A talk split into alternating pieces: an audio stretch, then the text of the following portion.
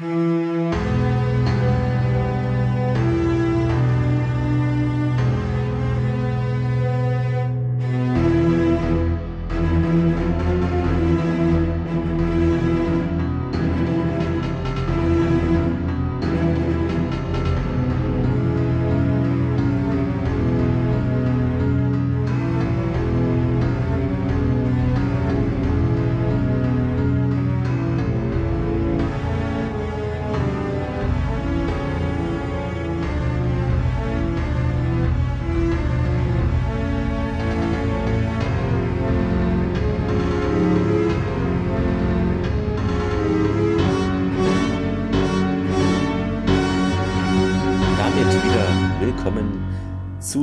Stargate Podcast eures Vertrauens.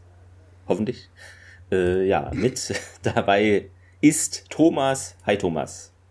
Moin, moin. Moin. Und auf der anderen Seite mir zugeschaltet, aus dem fernen Erfurt, der Clemens. Hallo, Rauschgeräusch weiß, wie ein anderer Planet ist. Nee, das klingt immer so fern. Wobei, so fern ist es doch gar nicht. Also es ist ja jetzt nicht, der, dass der eine in München wohnt und der andere in Hamburg oder so eigentlich. Naja, mit der Bahn fährst du trotzdem fünf Stunden. Ich Kommt ja drauf an. Wochenende aber mit dem ICE Erfurt wahrscheinlich gefahren. weniger, oder? Wenn du so ja, gibt's dann der ICE fährt aber nach IC. Leipzig nicht. Ja, ja, der IC braucht irgendwas so um die vier, viereinhalb Stunden. Okay, ist immer noch. Sowas ja. von, von Köln aus, aber ich wohne ja, okay. weiter südlich. Also einfach durchs Gate gehen, das ist vielleicht doch schneller. Ne? Genau, das äh, könnte das, mal jemand genau, erfinden. Das, das, ja, das wäre nicht schlecht. Da, oder beamen, ich nehme auch beamen. Also. Äh, beamen, ja. Ähm, du hast ja da die Fernseh-Odyssee hinter dir, aber er ist jetzt da, habe ich vernommen. Sehr schön. ja, der, der, vierte Versuch war endlich erfolgreich. Es heißt doch, alle guten Dinge sind vier. Vier gewinnt, oder? Ja. Vier, Thomas, vier ja, gewinnt. Ja. Ja, irgendwie sowas. Oh Mann. Ja, mein, den ich mir kaufen wollte, äh, den gab es dann nicht mehr zu dem Preis. Der ist jetzt irgendwie 300 Euro teurer und aber ich habe mir jetzt in den Kopf gesetzt, äh, es soll dieses Modell irgendwie werden und ich mache es wie Arthur Spooner. Ich bestelle jetzt keinen anderen Fernseher, weil sonst haben die ja gewonnen. Okay, ja. ah, ja, ja, okay, ich verstehe. Nee, aber ich weiß nicht, ich, ich habe jetzt keine Lust mehr auf das Thema. Gucke ich in meinem Schlafzimmer auf diesen alten, was waren das? Dion? Dyson? Heißen die so? Auf diese Dian. alten, da Dion, irgendwie so, äh, genau, ja, wie die, tot. Das hatte ich, die, das, das hatte ja. ich dann auch die, die ersten zwei Male. Der erste, ja. Der erste war kaputt, der zweite war genauso kaputt. Das war auch von Dying. Das Ding ist steinalt, aber es hält und ist halt, ja. Habe ich halt keinen großen mehr.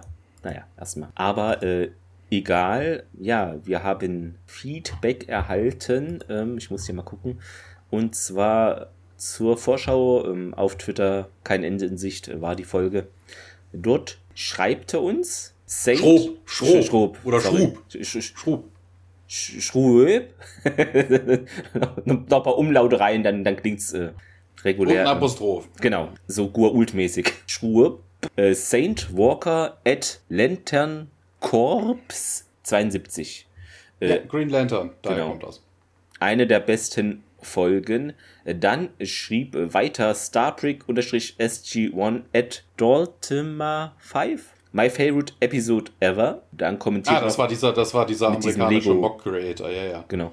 Ähm, und das fand äh, StargateProject.de gut, die Arbeit äh, sah auch cool aus. Könnt ihr euch dann nochmal auf Twitter angucken. Das war diese Golfszene. Dann schrieb darunter noch Captain Mutant and Friends, Erd Stargate-Symbol, äh, at CPT, also Captain Mutant This One and 200. Also das sind wohl seine oder ihre beliebtesten Episoden. Genau, was war denn noch? Ach so, dann schrabiebte noch äh, Gregor. ähm, Kenne ich nicht. Genau, äh, Grüße gehen raus an Onkel 8028. Keine, ich denke da immer an Spezies 8472. Aber auch mit der 8. Ja, ähm, die, die können ja auch Form wandeln, ne? Wer weiß, wie der Gregor Wer weiß es? Ähm, ihr habt in seiner Freizeit aussieht. Zuerst gehört, äh, er, Gregor macht Warp-Tunnel auf und fliegt in andere Ebenen. Ähm, genau, und er hatte die Folge nämlich mal bei Nerd und Krempel besprochen. Es hat mich echt etwas irritiert, dass Golfen durch Stargate das wildeste war, was O'Neill eingefallen ist. Und darunter schröbte Marcel Unterschütz at Marcel Untersch 1 wohl eher das jugendfreiste, sonst wäre es gewesen, meiner ist drei Lichtjahre lang. Genau, äh, dann schrieb noch Matt Revolver. Auch, auch eine ja. nette Idee, ne? Wobei, es kommt ja nicht, nee, nee, nee, nee, wobei das funktioniert ja nicht. Ne, es kommt ja, es kommt ja nichts auf der anderen Seite raus, ohne dass du ganz durchgehst. Ne, bei Kowalski, wo sie ihm den halben Kopf abgeschnitten haben, mhm. kam ja auch nicht der halbe Kopf auf der anderen Seite raus, sondern von wegen, der ist ja dann irgendwo im Subraum oder im Hyperraum oder ja, wo auch immer. Ja verloren gegangen. Also von wegen, erst wenn du komplett drin bist, kommst du auch auf der anderen Seite. Aber auch mit dem Golfen, das klappt ja nicht mit dem Rekord und so, aber war halt nur eine Idee, äh, genau. Und Match Revolver. Ja, doch, Cruise, klar. Das ist. Ja, es also geht, da, wo der Ball aber das, aufkommt, das würde nicht. Muss er ja, als Rekord. Ja, weiß ich nicht. Genau, Match Revolver, eine der besten Folgen überhaupt. Grüße gehen raus an den Technik. Quatsch, hört da gerne rein, jede Woche neu auf Podcast-Plattformen eures Vertrauens. Ich habe gehört, die haben manchmal auch Gäste, die ihr vielleicht so kennen könntet. Habe ich auch gehört, ja. Ähm, und jetzt sollen sie bitte das Geld an uns überweisen. Nein. Ähm, sehe ich hier drunter ähnliche Tweets und da hüpfen Pinguine. Das okay. erinnert mich eher an die King of Queens Folge, aber gut, ich finde es immer geil. Also so, wenn ich sowas sehe, dann denke ich immer, ach komm, hier von wegen Übernahmen und Cyborgs äh, übernehmen den Menschen, da sind wir noch, äh, das werden wir nicht mehr erleben, weil also künstliche Intelligenz, also Intelligenz, das Wort da drin ist schon sehr manchmal weit hoch, ge, wie sagt man, überschätzt einfach. Teilweise, ne, nicht immer, aber manchmal, wenn ich sowas sehe. Bitte, also wenn man sich hier mal so in, ne, im Politikerwesen umguckt, dann gibt es noch keine natürliche Intelligenz, meint man. ja, ähm, dann schröbölpte, es schriebte uns Gandalf himself, at Gandalf Fire, unter die Folge, ist schon ein bisschen älter die Folge, aber er schrieb es neulich. 1969 Oh, das ist jetzt viel. Ähm, ich werde da nur kurz was sagen. Dass er da viele Fragen an die Folge hatte, insbesondere an die Folge, weil SG1 wird ja am Ende kurz in die Zukunft geschickt. Stargate wirkte verdunkelt und Cassandra eben als ältere Frau mit Asgard-Technologie, die sie dann zurückschickt und wie kommt sie da überhaupt an die Technologie und so weiter. Ähm, genau. Und was erzählt sie den Menschen dann von den SG1-Abenteuern oder wie ist da äh, der Ablauf? Es wäre ein super Auftakt für eine Trilogie über Cassandra äh, gewesen. Vielleicht arbeitet sie in der Zukunft ja auch für Stargate Kommando. Äh, wie seht ihr das so? Da halte ich da noch was Kleines hin geschrieben. Genau, also Cassandra kommt. Das ist dann, das ist dann aber von, vom Sinn her das Gegenteil von der mythologischen Cassandra. Die hat doch, glaube ich, die Zukunft vorausgesehen. Sie sah dann die Vergangenheit, oder? Aber es stimmt schon, dass man mit der Figur mal ein bisschen hätte mehr machen können. Sie wird dann auch später öfter mal so erwähnt, aber eigentlich ist sie ja relativ nah am Stargate Center emotional auch dran und an, besonders an SG1 auch und an äh, Janet, aber so richtig hat mir da irgendwie nichts gemacht. Äh, ja, aber es haben andere Serien auch. Also es ist nicht Stargate exklusiv, dass du da Charaktere einführst. Ja, ist ja, dann, ist ja auch nicht Kevin allein zu Hause. Da kann ja Serie mit Kindern oder sowas. Das naja, wär, wär, wär Star Trek hast du auch wenn, Kinder und die werden dauernd gezeigt. Ja, okay, halt, okay. Ja. Na, aber der Cassandra, stell sie dir mal vor mit einer MB50 ja. oder sowas, ne? Durchs nee, muss sie Tiag ja, unterstützen. Ja, muss sie jetzt ja nicht, aber die kann ja was weiß ich. Keine Ahnung. Astro. Tiag, Tiag Starkwaffe halten werden, ja. Äh, da, dann noch unter die Folge, ähm, ja, kein Ende in Sicht, wieder auf Facebook. Schrieb Uwe Kaspari, Grüße gehen raus an Chef und Trenn. Che Trenn? Habe ich Trenn gesagt? Okay, ja, gut. Trenn. Es ist eine neue Zahl, schreibt sie auf. Ähm, beste Folge das, ever. Das alte Ägyptisch. Ja, wehe, irgendwas in dieser Folge wird als Mumpitz bezeichnet und da hatte ich nur geantwortet, nun ja, es ist kompliziert. Und er schrieb dann, dass er das geahnt hat. Ja, aber wieso stellt er dann die Frage? Nein, äh, es ist halt so. Ähm, oh, nice, einer der lustigsten Folgen überhaupt, schrieb unser Hörer Steven Ohmann. Genau. Und weiterhin geht es auf Facebook. Äh, dort schrieb nämlich unser Hörer auch mit der ersten Stunde, was ich irgendwie bei allen jedem zweiten Hörer sage, schrieb, schade, dass ich nicht dabei sein konnte, freue mich darauf, die Folge zu hören. Und dann hatte ich noch geschrieben, dass es dann er war ja entschuldigt sozusagen. Und darunter schrieb Ralf Trülz. Trülz. Oh, komplizierte Namen. Ich kann das nicht gut aussprechen. Aber gut, ich hoffe, du heißt so. Hm, meine mit Abstand Lieblingsfolge. Das steht da auch so mit Kommas, deshalb habe ich künstlich Pausen reingemacht. Das war's und ich hatte auch noch mal geguckt bei der IMDb, was sind die Folgen von SG1, die am höchsten dort von Usern bewertet wurden. Da ist ähm, Window of Opportunity zusammen mit der Folge Lost City Part 2 auf der 1 und dann leicht abgeschlagen. The Fifth Wraith. Genau. Achso, Wraith. Ja, ja, Wraith. Die, muss dann lispeln, deshalb. Ja. Und der, der fünfte Race. Genau. Das, das fünfte Rennen. Ähm nein, nein, nein. Race. Ach, Race. W-R-A-I-T-A. das wäre eine gute, äh, ein guter Folgentitel für SGA. No, the Fifth ja. Wraith. Das wäre das wäre ich glaube, das war es zum Vorgeplänkel. Und das jetzt, war zum Sonntag, wie du so schön. Genau, das also zum Sonntag. Also, wenn, wenn, äh, zum, äh, am, am Mittwoch. Nee, was ist heute? Nee, Donnerstag, sorry. Don, am, das ja, nein, wenn, wenn ihr das hört, ist das natürlich Sonntag. Ja. Also, bitte. Wir haben nur am Erscheinungstermin hörende. Das, da müsste es irgendwie noch einen extra, wie sagt man, eine extra Betitelung der Zuhörenden geben, oder? So, äh, weil Ersthörer ist ja falsch. Das heißt ja nur, dass man was zum ersten Hörer, Mal hört. Hörer der ersten Stunde. Hörer der ersten Stunde, das finde ich gut. Ja, wir haben heute wieder eine Stargate-Folge für euch. Und wie heißt sie denn auf Englisch? Scorched Earth. Vielen Dank. Was habe ich immer gedacht? Scorched Earth. ja. Das, das Scrooge meinst du? Scrooge, Scrooge irgendwie, ist, äh, ja. Onkel Dagobert. Scrooge McDuck. Und äh, im Deutschen die Enkarana. Ähm, ich glaube, überall heißt die Folge so wie, also zurück übersetzt wie im englischen Original, nur bei uns nicht. Und natürlich die Spanier, die sind leicht anders gegangen. Destroyed Earth. Geschrieben Joseph Malozzi und Paul Moody. Und Regie, wie so oft eigentlich. Wen haben wir da? Martin Wood. Genau. Natürlich kam sie zuerst in den USA raus, 25.08.2000 und unter einem Jahr später, genau äh, elf Monate später sozusagen. Also genau, 25.07.2001. Ja. Warum sage ich sozusagen? Das ist halt ein Fakt. Das klingt immer so. ja, ähm, die letzte Folge. Ja, ja weil, weil, nee, warte, 2000 war ein Schaltjahr. Das heißt, es sind 366 Ach, Tage okay, später. Das nee, ist mehr als ein Jahr. Auf dem Schirm. Danke, dass du äh, diese Facts lieferst. Ähm, googelt es nach, ob das, ob das der Fall ist. Ja, alle vier Jahre. Also wenn 2000 kein Schaltjahr war, dann wusste ich es auch nicht. Ja, aber du weißt ja nicht, wann das angefangen hat, die Zählung. Das. Vor meiner Geburt. Okay. Geht bitte alle noch mal händisch. Äh, genau, ähm, die letzte Folge war ja die UNAS. 1,391 Millionen, 13,1 Prozent Sendeanteil. Und ganz minimal gestiegen, äh, die heutige Folge. 1,456 Millionen, 16,5 Prozent. Ja, wo geht's denn überhaupt los? Geht's im Stargate Center los? Vermutlich in einem Korridor, oder nicht? Möglich, aber kann ich alles im Korridor anfangen. Na, wie langweilig. Ja, ich glaube, dann fangen wir doch mal auf äh, P5S381 an. Wir sehen ein kleines Dörfchen, so eher bäuerlich und äh, ja, spielen Kinder und äh, ja, ne, wir sehen ein paar Leute auf dem, auf dem Acker, die da irgendwie was machen. Und ja, die Kamera schwenkt dann auch auf SG1, die sitzen an einem Tisch, da sind haufenweise Eingeborene wollte ich schon sagen, äh, Dorfbewohner ne, haben irgendwie so ein Festmahl aufgefahren und äh, die älteste, eine blinde ältere Dame, gespielt von Marilyn Norrie, die war Miss Crackerby in Die unendliche Geschichte.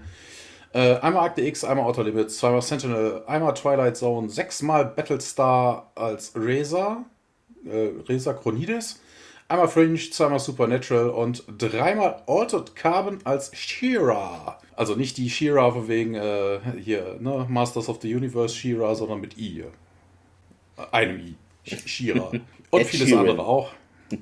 Ja, nee, ich glaube, nee. da müsste Ed Sheeran aber nochmal irgendwie eine Geschlechtsumwandlung machen. Jetzt kam hier ein Pop-up, ich soll ein Update installieren später. Und äh, ja, sie erzählt ein bisschen, ja, hunderte von diesen, äh, von die, so Örtchen wie diese hier sind durch euch möglich geworden, weil die uns dieses großartige neue Land gebracht hat. Wir haben ja schon ein paar Mal von den Enkeranern, das sind Enkeraner. Äh, die Dame selber, ihr Charaktername ist Hedrazar. Und äh, ja, SG1 hat eine neue Welt für sie gefunden und äh, dafür bedankt sie sich hier überschwänglich und ja, wie sie sich denn bei ihnen irgendwie bedanken könnte. Und ähm, ja, O'Neill und äh, Carter, ja, grinsen ein bisschen und so. Ein anderer Typ mischt sich ein, gespielt von Alessandra Giuliani, einmal MacGyver, einmal Seven Days, fünfmal Dark Angel, Gator in genau, Battlestar, in den Battlestar-Serien. In den, es gibt ja mehrere, in den Battlestar-Serien. Und zwei weitere Male taucht er auch noch in SG1 auf.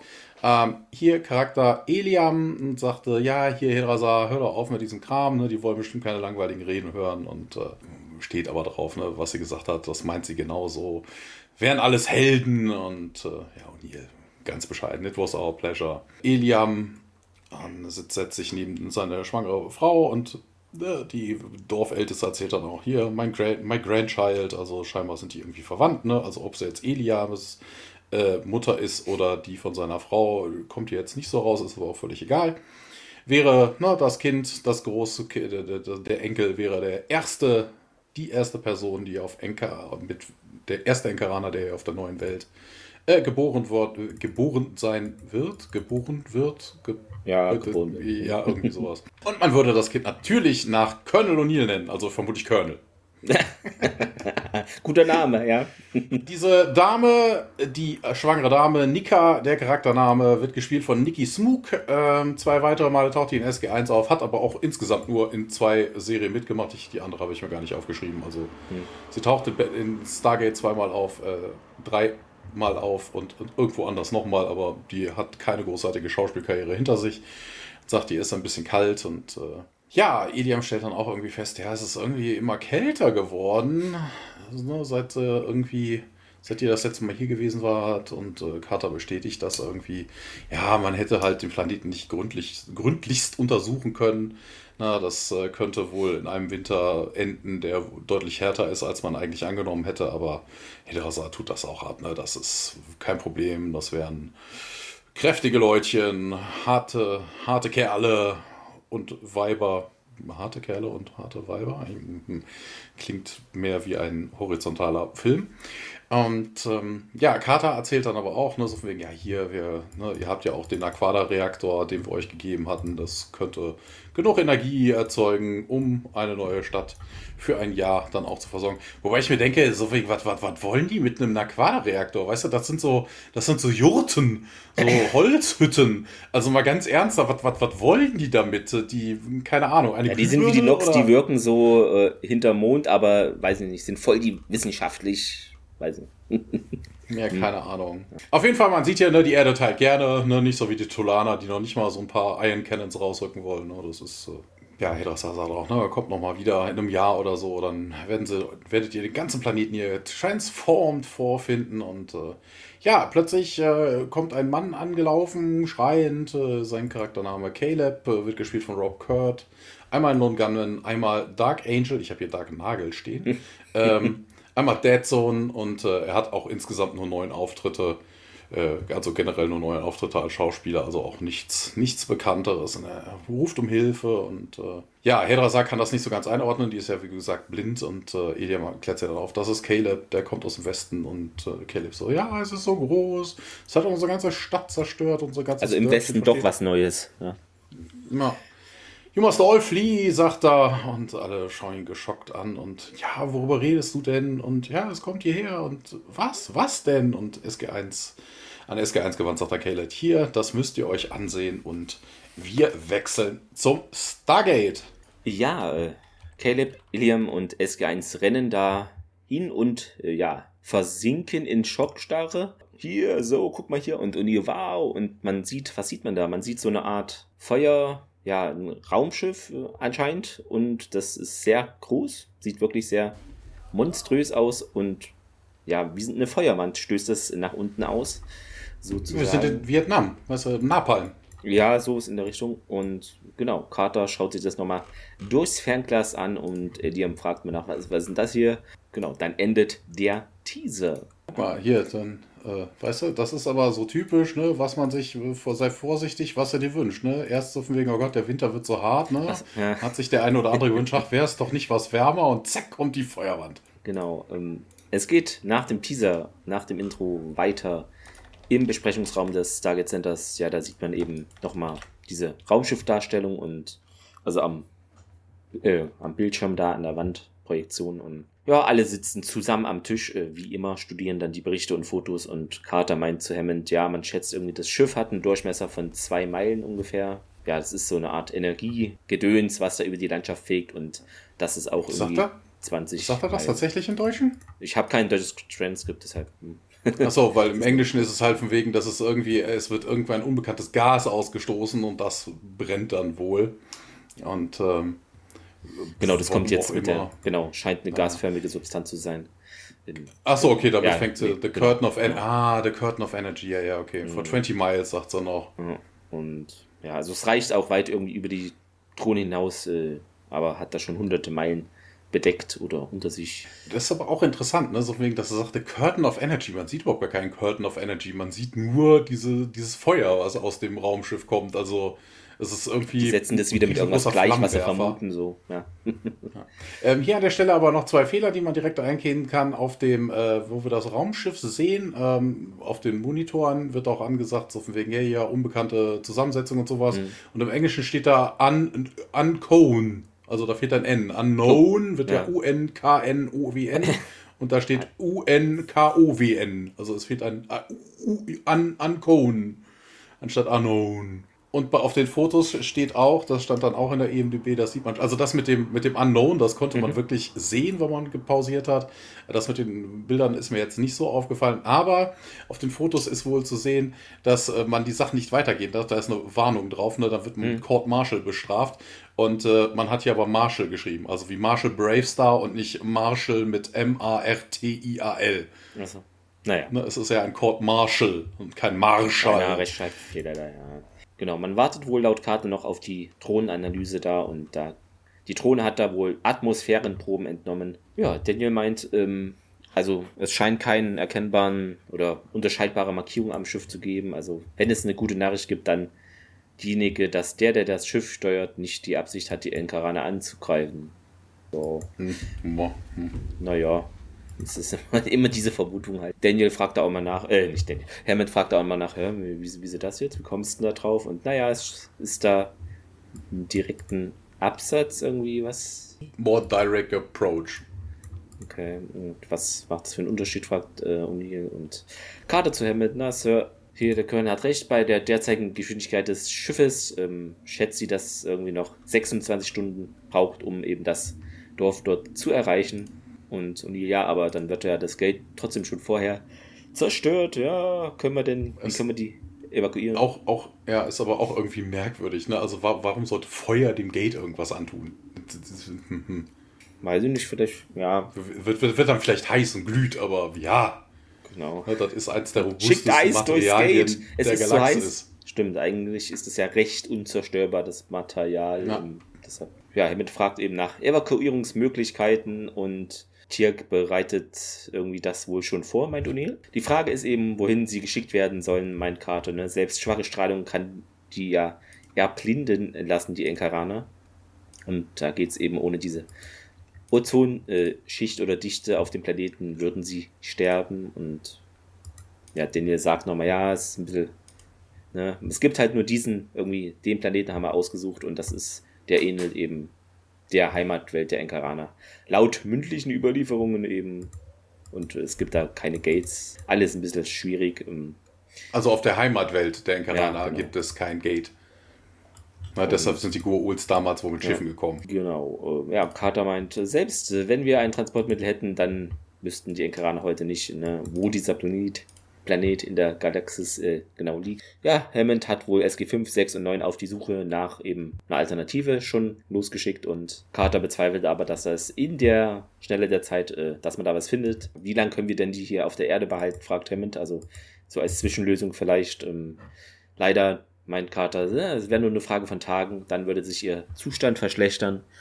Ähm, also je nach Dauer eben und denn ja nochmal, ja, es gibt tausende von ihnen außerhalb von dem Dorf da von Hetrasars Dorf und die sich eben in einiger Entfernung zum Tor befinden. Und wir haben zwei Wochen schon gebraucht, ja, um sie überhaupt erst hier nach P5S-381 da zu verfrachten. Und das ist der Punkt, sagt O'Neill General. Ne? Also wir werden sie niemals alle retten können. Und dann geht es im Labor weiter. Genau, wobei Carters Aussage an der Stelle auch mumpizig ist. Ähm, a matter of days sagt sie ja, äh, sorry, nein. Äh, das, das Stargate Center liegt 20 äh, Stockwerke unter dem Erdboden, da kommt keine UV-Strahlung oder ähnliche Strahlung drin. Das ist ein bombensicheres Ding. Da, sind, da ist vermutlich auch Strahlen geschützt und ähnliches. Also wenn man den Platz hätte, Dann da. hätte man die vermutlich unbegrenzt im Stargate Center. Die Aber ich weiß halt nicht, wie lassen. viele Enkaraner es gibt. Ne? Das ja, sie können ja eh nicht alle retten. Nee, das klar. haben sie ja gerade ja, schon gesagt. Aber es besteht auf der Erde für sie theoretisch keine Gefahr, wenn sie im Gate Center bleiben. Ja, äh, Carters Labor. Ähm, ja, sie untersuchte die Proben, die das UAV da irgendwie mitgebracht hat und ähm, ja, O'Neill kommt dann dazu mit Daniel im Schlepptau und sie erzählt dann, dass die Analyse Sulfur Dioxide wohl zeigt und äh, O'Neill schließt da direkt der Chemical Warfare und ähm, naja, sagt Carter nicht wirklich, äh, schauen Sie sich das mal an. Und O'Neill schaut dann auch durch das Mikroskop und sieht so kleine äh, orangene Teilchen. Ja, Little Fussy Orange Things, sagt er im Englischen. Und Carter klärt ihn dann auf, Microbes, Sir. Und auch das ist falsch. Also das, was Carter da sieht, sind keine Mikroben. Also wenn, dann sind das Moleküle, weil die Dinger sich nicht bewegen. Ne, also ne, Mikroben hätten irgendwie ein Eigenleben, man würde eine Verdauung sehen, man würde Eigenbewegung sehen, aber das sind nur so, ja, wie gesagt, ich hätte gesagt eher ein Molekül. Ein gelbes Molekül, ne, wird ein paar, hat so ein bisschen was von dem Coronavirus, weil das auch so rundherum so ein bisschen äh, so Andock-Dinger hat. Äh, aber eine Mikrobe ist das auf keinen Fall. Ähm, ja, Kata sagt, ja, das Alien-Schiff äh, schleust die wohl auf die Planetenoberfläche. Und äh, ja, sie erklärt da noch ein bisschen, ne, die würden sich dann äh, mit dem, mit dem äh, Sulfur, Schwefel ist es, ne? Mit dem, äh, mit dem Schwefel, der aus der Erde kommt, äh, dann verbinden. Und ja, wenn sie dann irgendwie zerfallen, dann würde sich Sulfur Dioxide bilden. Und ähm, ja, Daniel, boah, das ist doch gar nicht Daniel. Das, müsste, hat das, das nächste müsste doch eigentlich Jack gesagt haben. Ja, vermutlich. Weil der Spruch macht bei Daniel keinen Sinn, dann ist das Transkript an der Stelle falsch. Ich bin mir auch ziemlich sicher, dass das O'Neill gesagt hat, weil er sagt im Englischen: So, the big mean alien ship is trying to stink up the planet. Ja, klingt nach O'Neill. Ja, eben, genau. Und ich meine mich auch zu erinnern, dass das O'Neill gesagt hat. Äh, wer schon mal sowas gerochen hat, ne, so von wegen auf einer, auf einer Kohlhalde oder sowas, ne, wenn das nach Schwefel riecht, das riecht ja so nach faulen Eiern. Ne, deshalb kommt er auf diesen, äh, auf diesen Trichter. Und ähm, ja, hat er sagt, nee, da ist schon mehr dran. Ähm, ne, alles, äh, alles organische, alles, alles native organisch wird ausgelöscht. Und hier wird wohl versucht, etwas äh, ne, so wegen sie zu ersetzen. Wobei das ja auch nicht stimmt. Diese Mikroben ersetzen ja nicht das lokale Leben, sondern wir haben ja gerade gehört, äh, mit dem Schwefel, der in der Erde ist, verbinden sich diese äh, Mikroben oder was es auch immer ist. Und wenn sie sterben, werden daraus dann in Verbindung mit dem natürlichen Schwefel dann Schwefeldioxid.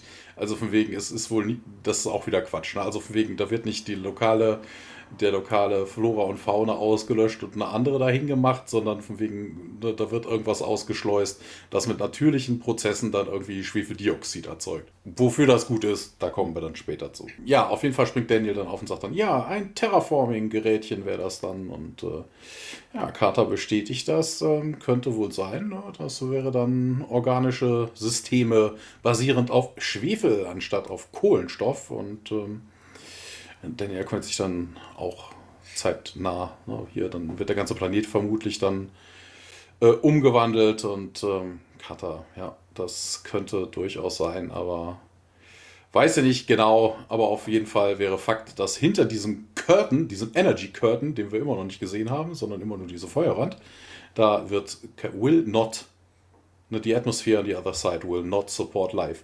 Wobei das auch wieder Quatsch ist, ne? Will not support life. Ja, ne, gerade hat sie noch gesagt, die terraformen den ganzen Kram, so von wegen, damit da andere Organismen leben können. Nein, aber alles, was nee, dahinter ist, da gibt es kein Leben mehr. Das, da da wird es auch nie welches geben. Das ja. ist auch wieder, ah, ich weiß nicht, also manchmal sind diese Schreiberlinge echt schlimm. Ja, und dann kommen wir zum Szenenwechsel. Daniel und O'Neill sind da zurück in diesem Dorf und ja, Tirk empfängt sie, äh, der war da ja noch vor Ort. Ja, scheint da jetzt aber irgendwie sind keine, also nicht wie angekündigt oder wie angeteasert, keinerlei Vorbereitung für eine Evakuierung getroffen worden. Und O'Neill fragt mal nach, was ist denn jetzt hier los? Ja, sie wollten nicht gehen, meint Tierk. Und O'Neill sieht Tierk verärgert an und na, sie gehen dann zum Hauptzelt hinüber. Ja, wir sehen dann, wie O'Neill, Daniel und Tierk da hineingehen. Hetrasar, Ildium und andere Dorfälteste sind da. Und ja, du dir willst nicht gehen, fragt äh, O'Neill und Iliam, ja, wenn wir mit dir zur Erde gehen und du keine andere Welt findest, ne, auf der wir leben können, dann werden wir dort sterben. Und O'Neill, ja, gibt uns wenig, also gibt uns mal eine Chance hier. Ja, hätten wir Zeit, jeden Enkarana mitzunehmen, meint Tetrasar und O'Neill natürlich, nee. ja, und ja, aber Hetrasar bleibt, also sagt, na, dann, wir können hier nicht unser Volk zurücklassen. Und O'Neill, ja, ich verstehe ja hier, wie ihr euch fühlt und Iliam unterbricht. Vor Generationen wurden unsere Vorfahren von unserer Heimatwelt entführt. in riesigen Schiffen da weggebracht. Seitdem haben wir alle hier einen Ort, für einen Ort gebetet, den wir zu Hause nennen können.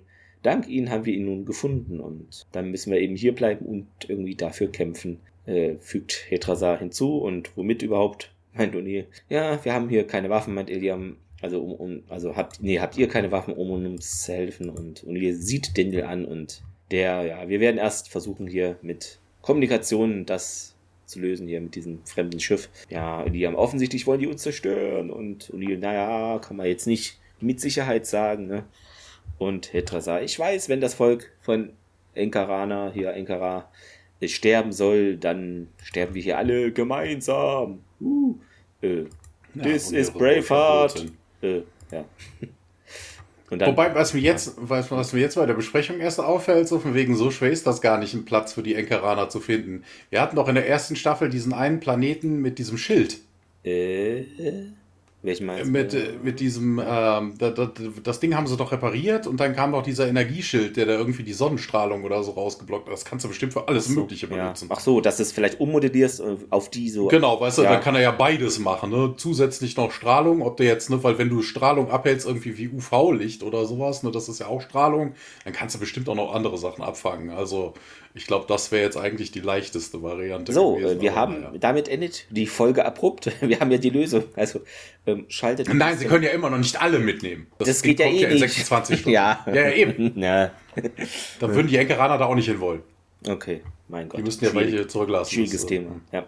Äh, ja, es geht in der Nähe des Gates weiter. Carter baut da ja, eine wissenschaftliche Sendeanlage auf. Genau, das außerirdische Raumschiff im Hintergrund sehen wir es, nähert sich da stetig, aber langsam und Daniel, O'Neill und Tjelk nähern sich da aus dem Dorf. Carter verkündet, der Sender sei einsatzbereit. Hoffen wir, dass wir einen Biss bekommen? Das ist bestimmt komisch. Achso, du hast wieder, du hast wieder das, du hast kein hm. deutsches Transcript. Ja. Do you think a well-placed Stinger, also eine Stinger-Rakete? Eine bissige Stinger. ähm, interessant. Äh, O'Neill sarkastisch, na, glauben Sie hier mit einem guten. ist das geil. Glauben Sie, dass ein gut platzierter Stachel etwas Schaden anrichten könnte? Stachel? Ähm, ja. Also geht hier auf ähm, ja, Angriffsmodus äh, innerlich sozusagen und Carter nun. Man kann hier nicht wissen, aus welchem Material dieses Schiff sei. Ja, oder Tierk fügt hinzu, ne? Vielleicht auch haben die Schildtechnologie, weiß man auch nicht. Und O'Neill, naja, ich fantasiere ja nur und Daniel, jede Intelligenz, die in der Lage ist, sowas zu äh, entwickeln, die muss auch zu vernunftfähig sein. Naja, das ist wieder mal so eine steile These. Äh, ja, das, ja, ja, können. Theoretisch, schon, aber muss nicht unbedingt. Theoretisch, guck dir die Gur Ult an, die sind ja, jetzt auch nicht deshalb, dumm, aber. Ja, deshalb. Hm, das sind immer so. Ne? Man sollte nicht von sich auf andere schließen, Herr Dr. Jackson und Carter. Naja, die Frage ist, werden sie zuhört. Ja, O'Neill, das ist eigentlich die Frage, wäre, werden sie Ohren haben? Das ist auch gut. Plötzlich wird SG1 in so einem Licht gehüllt, so orange, äh, werden in Anführungszeichen weggebeamt. Ja, jetzt springen wir auch dahin, denn wo werden sie hingebeamt? Natürlich auf dieses besagte Raumschiff. Wohin sonst? Ja, ja, nein, wohin sonst? Wohin wird man gebeamt? In den Korridor. Hier wird man aber enttäuscht, man ist nur an einem, ist in dem Raumschiff uh. vermutlich. In einem größeren Raum alles weiß, alles hell erleuchtet und äh, ja, da sind so komische Röhren, ähm, wo so ja Wasser drin ist, was ein bisschen blubbert, also wie voll mit Kohlensäure oder sowas da wohl durchgeht. Ja, SG1 schaut sich um, ist natürlich auch, die Waffen sind, sind schussbereit und ähm, ja, Daniel meint dann auch so, ja, ja, das hat wohl jemand gehört und Tja kommt dann auf die glorreiche Idee, ja, wir sind wohl in der Storage Facility, ich mir denke, Alter, das sieht jetzt nicht nach einem Lagerraum aus. Also da sind nur, der Raum ist leer. Weißt du, bis auf diese, diese Röhren mit dem Wasser drin. Das ist Storage Facility. Weißt du? Ich denke, okay, wie, wie kommst du da jetzt drauf? Und hier schaut sich ein bisschen um auf diese, diese Bubble-Röhren und äh, keine Ahnung, sagt Carter, wäre ein bisschen merkwürdig, ne? Hier draußen machen sie riesen Aufwand, um hier die Atmosphäre zu verändern. Und hier drin ist sogar atembare Atmosphäre. Und äh, ja, Daniel schließt daraus, dass sie erwartet werden. Und äh, Carter fummelt an den Wänden rum und O'Neill hält sie dann auch davon ab, sagt, ist das wirklich weise? Und äh, ja, leider, äh, Daniel hatte wieder irgendwie, keine Ahnung, ne, hat es mit den Ohren. Ich glaube, vielleicht ist die Nase wieder verstopft, das geht ja manchmal auch auf die Ohren. Mhm. Und äh, ja, er drückt auf so ein Ding an so einem ja, Compartment da rum und dann geht wirklich eine Schublade auf. Also Tiak hatte irgendwie instinktiv recht. Vielleicht hat er so ein Quartett. Äh, Storage Rooms ja. of the Universe oder sowas. Mein, mein, mein Storage Room hat aber 50 Kubikmeter.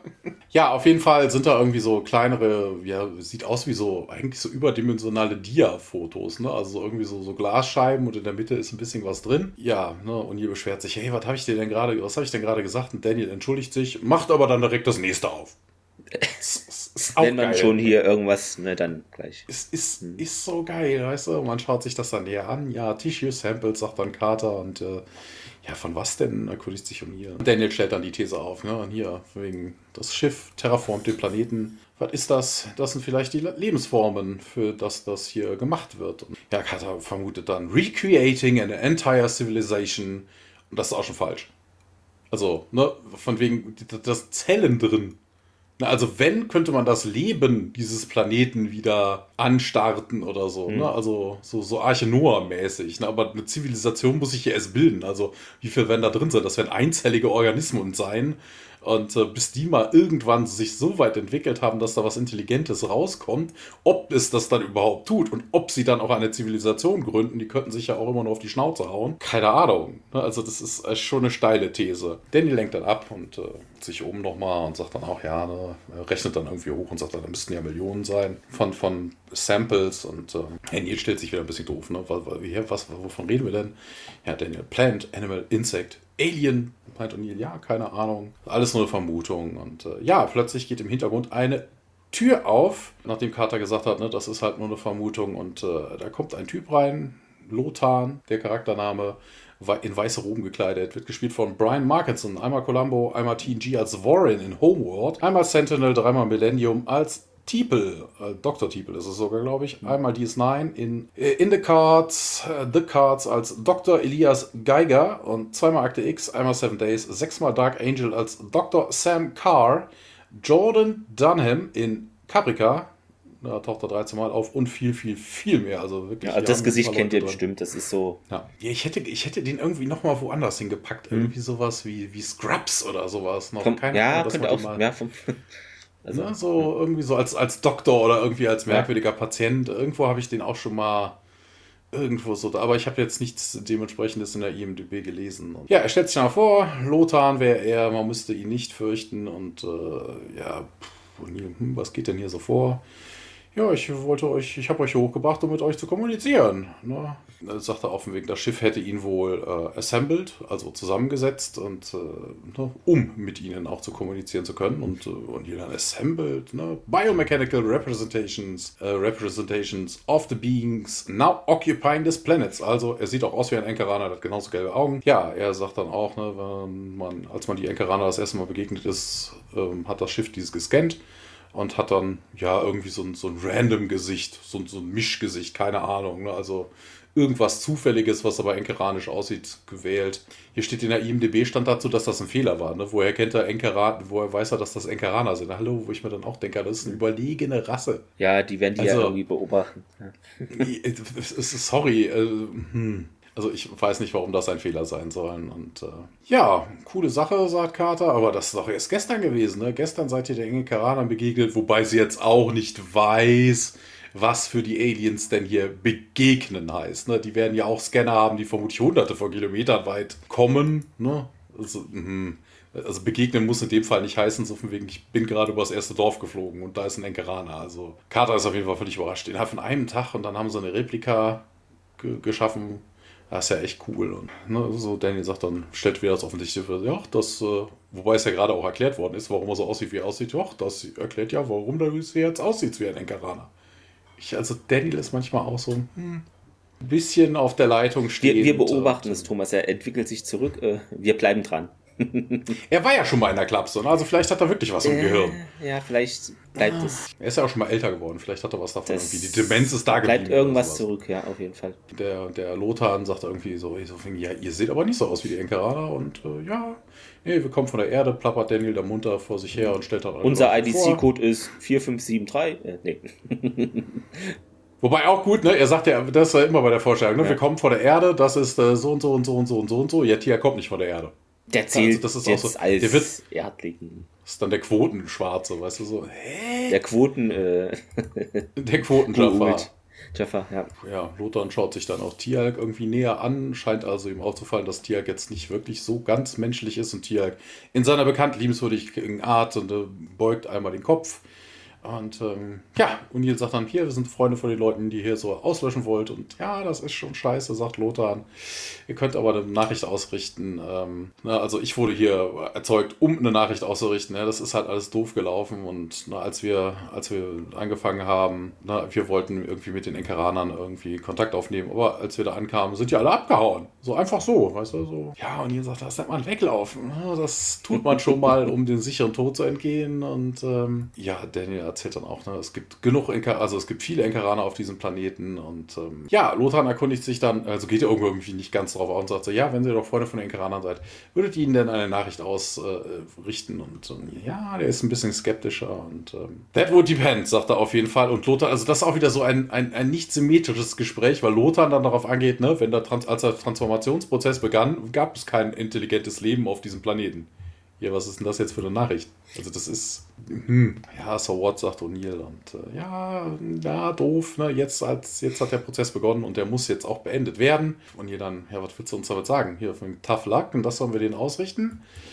Und ja, Lothar, ja, tut mir leid, äh, wir wollen den Enkeraner nicht schädigen, aber ähm, die können wohl in der neuen Atmosphäre dieses Planeten nicht leben. Ja, dann, ja, dann hör doch einfach auf damit. Und ähm, nee, ist irgendwie, ja, O'Neill versucht dann O'Neill dann aber auch einzufangen und sagt dann, ja, O'Neill, ja, das ist doch der PR-Guy und äh, ja, wie sieht's denn aus hier? Wir würden gerne mit deinem Boss sprechen. Und äh, Lothar dann, ja, cool, ihr meint äh, also, dass es hier eine Hierarchie gäbe. Das ist ja sehr interessant, sehr interessant. Folgt mir doch und dann führt er sie aber nicht zu seinem Boss, sondern in den nächsten Raum. Dann geht die Tür zu und man äh, hört die Stimme, ich möchte ein Spiel spielen. Ah, nein, das ist ein neuer Korridor. Chap 4! Chap 4! ja, warum nicht? Ja, ja, kann man nochmal Dreck am Dienstag grüßen. Die Folge war großartig. Grüße gehen raus. Schon ein bisschen was her, aber immer noch wieder geil. Ja, man kommt auf jeden Fall rein und äh, ja, Lothar aktiviert jetzt eine Konsole und in der Mitte ist so eine Art, ja, eine Art Hologramm. Ein bisschen was, was da auftaucht, sieht ein bisschen aus wie diese Aliens in Independence Day. Ja, schon. Ne, also diese von, von der Kopfform, ne, die haben hinten ein bisschen Schweif dran. So viel, ich glaube, am Kinn ist ein bisschen länger oder irgendwie sowas. Irgendwas war da noch auffällig. Man sieht es aber nicht so wirklich. Also das ist kein gestochenes, scharfes Bild. Das ist mehr so, wie man das aus äh, DSV kennt, ne? aus äh, mhm. Sequest. Ja. Ne, dieser, dieser Wasservorhang oder Nebelvorhang, wo dann das, äh, wo dann irgendein Hologramm drauf zu sehen ist. Ne? Irgendwie so ein bisschen wabernd. Lothar erzählt dann auch hier, dieses Schiff ist fully automated. Warum er das an der Stelle erzählt, weiß ich nicht, aber hier, das sind die Cut mehr, sagt er. Und jetzt schaut sich das auch, also schauen sich alle näher an und ja, und Lothar plappert dann weiter hier. Die haben all ihr Wissen in diese Schiffsbänke geladen. Wissenschaften, Mathematik, Medizin, Art, Philosophie, zehntausende Jahre von Zivilisation. Das ist ihr Vermächtnis. Und äh, ja, sie sind sehr, sehr weit entwickelt im Vergleich zu den Enkeranern. Und ja, ein friedliches Völkchen, die sind aber ausgelöscht worden von irgendeiner kriegerischen Macht. Und dann haben sie dieses Schiff gebaut, ähm, um ja in der Hoffnung, dass sie irgendwann wiedergeboren werden können, ganz weit entfernt von ihren Gegnern. Ne, deshalb halt auch ein Schiff. Könnt ihr ansonsten auch eine Zeitkapsel machen. Irgendwie sowas. In 100 Jahren geht das Ding auf und bevölkert den Planeten dann wieder. Und äh, ja, Daniel ist äh, hellauf begeistert. Och, ich würde das so gerne studieren. Und äh, ja, Lothar könnte irgendwie eine Übersetzung liefern, wäre kein Problem. Die Sprache der Erdlinge wäre wohl scheiße, also im Vergleich dazu. und ja, und hier bringt es dann aber doch nochmal auf den Punkt, äh, hier, wir sind wegen was ganz am Ende hier. Ja, Lothar erklärt dann, dieses Schiff hat nur genug äh, Rohmaterialien, um einen Planeten zu transformen. Ne? Wir haben jetzt hier mit dem Transformationsprozess angefangen, das muss beendet werden, sonst ist die Gatmir Civilization forever lost. Die Enkeraner müssen gehen oder sie werden sterben. Ja, da, das ist doch doof, das geht nicht, sagt dann auch Tiarek. Und ähm, ja, Karte erklärt das dann, ne? Rare Conditional, Environmental Conditions unique to this planet, sagt sie. Und das stimmt ja schon mal nicht. Also so gar nicht. Unique heißt einzigartig, als gäbe es nur diesen einen Planeten. Sie hat vorher noch erzählt, es gibt den Heimatplaneten der Enkeraner, wo das geht. Dann jetzt Und diesen, der jetzt ähnlich ist. Ja, das sind ja schon des, deshalb ja, ne? Also deshalb, ja, wir ja. reden ja davon. Also nicht dieser Planet ist unique, es gibt noch den Heimatplaneten, es gibt mindestens schon mal zwei. Und man darf nicht vergessen, die Gur-Ult haben die eingesackt und irgendwo anders ausgesetzt. Und da sind die ja auch nicht innerhalb von Tagen gestorben. Weißt du? Das heißt, wissen wir das? Ja, dann hätte ja. man die ja auch nicht retten können. Na, also von wegen ist es mindestens drei. Also von unique ist jetzt eigentlich keine Rede. Ja, Lothar ist so ein bisschen geknickt und sagt, ja, das tut mir ja auch leid. Und ja, aber bitte erklärt die Situation den Enkeranern und Carter will sich dann noch irgendwie da einmischen und sagt noch But, aber orangenes Licht und die und SG1 landet wieder auf dem Planeten und es kommt zu einem Szenenweg. In diesem Dorf sehen wir nun Edium im Gespräch mit Hetrasar und ja, anderen Dorfbewohnern und sie schauen sich um und SG1 kommt auf sie zu. Ah, da seid ihr ja wieder, meint Iliam und läuft zu SG1 hinüber. Nun, was habt ihr denn hier mit den besprochen mit den Aliens und, und die, äh, in gewisser Weise, Petra sieht die, also deutet die Gesichter von SG1 so, hm, ist wohl nicht gut gelaufen und nee, das ist nicht der Fall, meint O'Neill. Dann weiter auf der Erde im Cheyenne Mountain Komplex. Äh, ich, ich muss es vorlesen. Hier steht Cheyenne Mountain Eintrittstag. Wir haben ein neues Wort. Schreibt's bitte auf ins äh, Wörterbuch. Eintrittstag. Ich habe keine ja, Ahnung. Entrance Day, also ist ein Bindestrich dazwischen. Deswegen. Also hätte man jetzt das, es ist halt, es sind halt keine Leerzeichen zwischen Entrance, dem ja, Bindestrich deshalb, und Day. Es ist, ich finde es trotzdem fantastisch. Es ist das Wort 723 wahrscheinlich in diesem Podcast, was neu auf. Ja, guck mal, das ist sowas wie der erste Schultag. Ja, Entrance Day. Klingt auch wie so eine Star Trek Folge und irgendein Volk hat so einen Tag und an dem passiert was. Besser ist auch der Tag da auf eine Tür. Giant Mountain Entrance Day.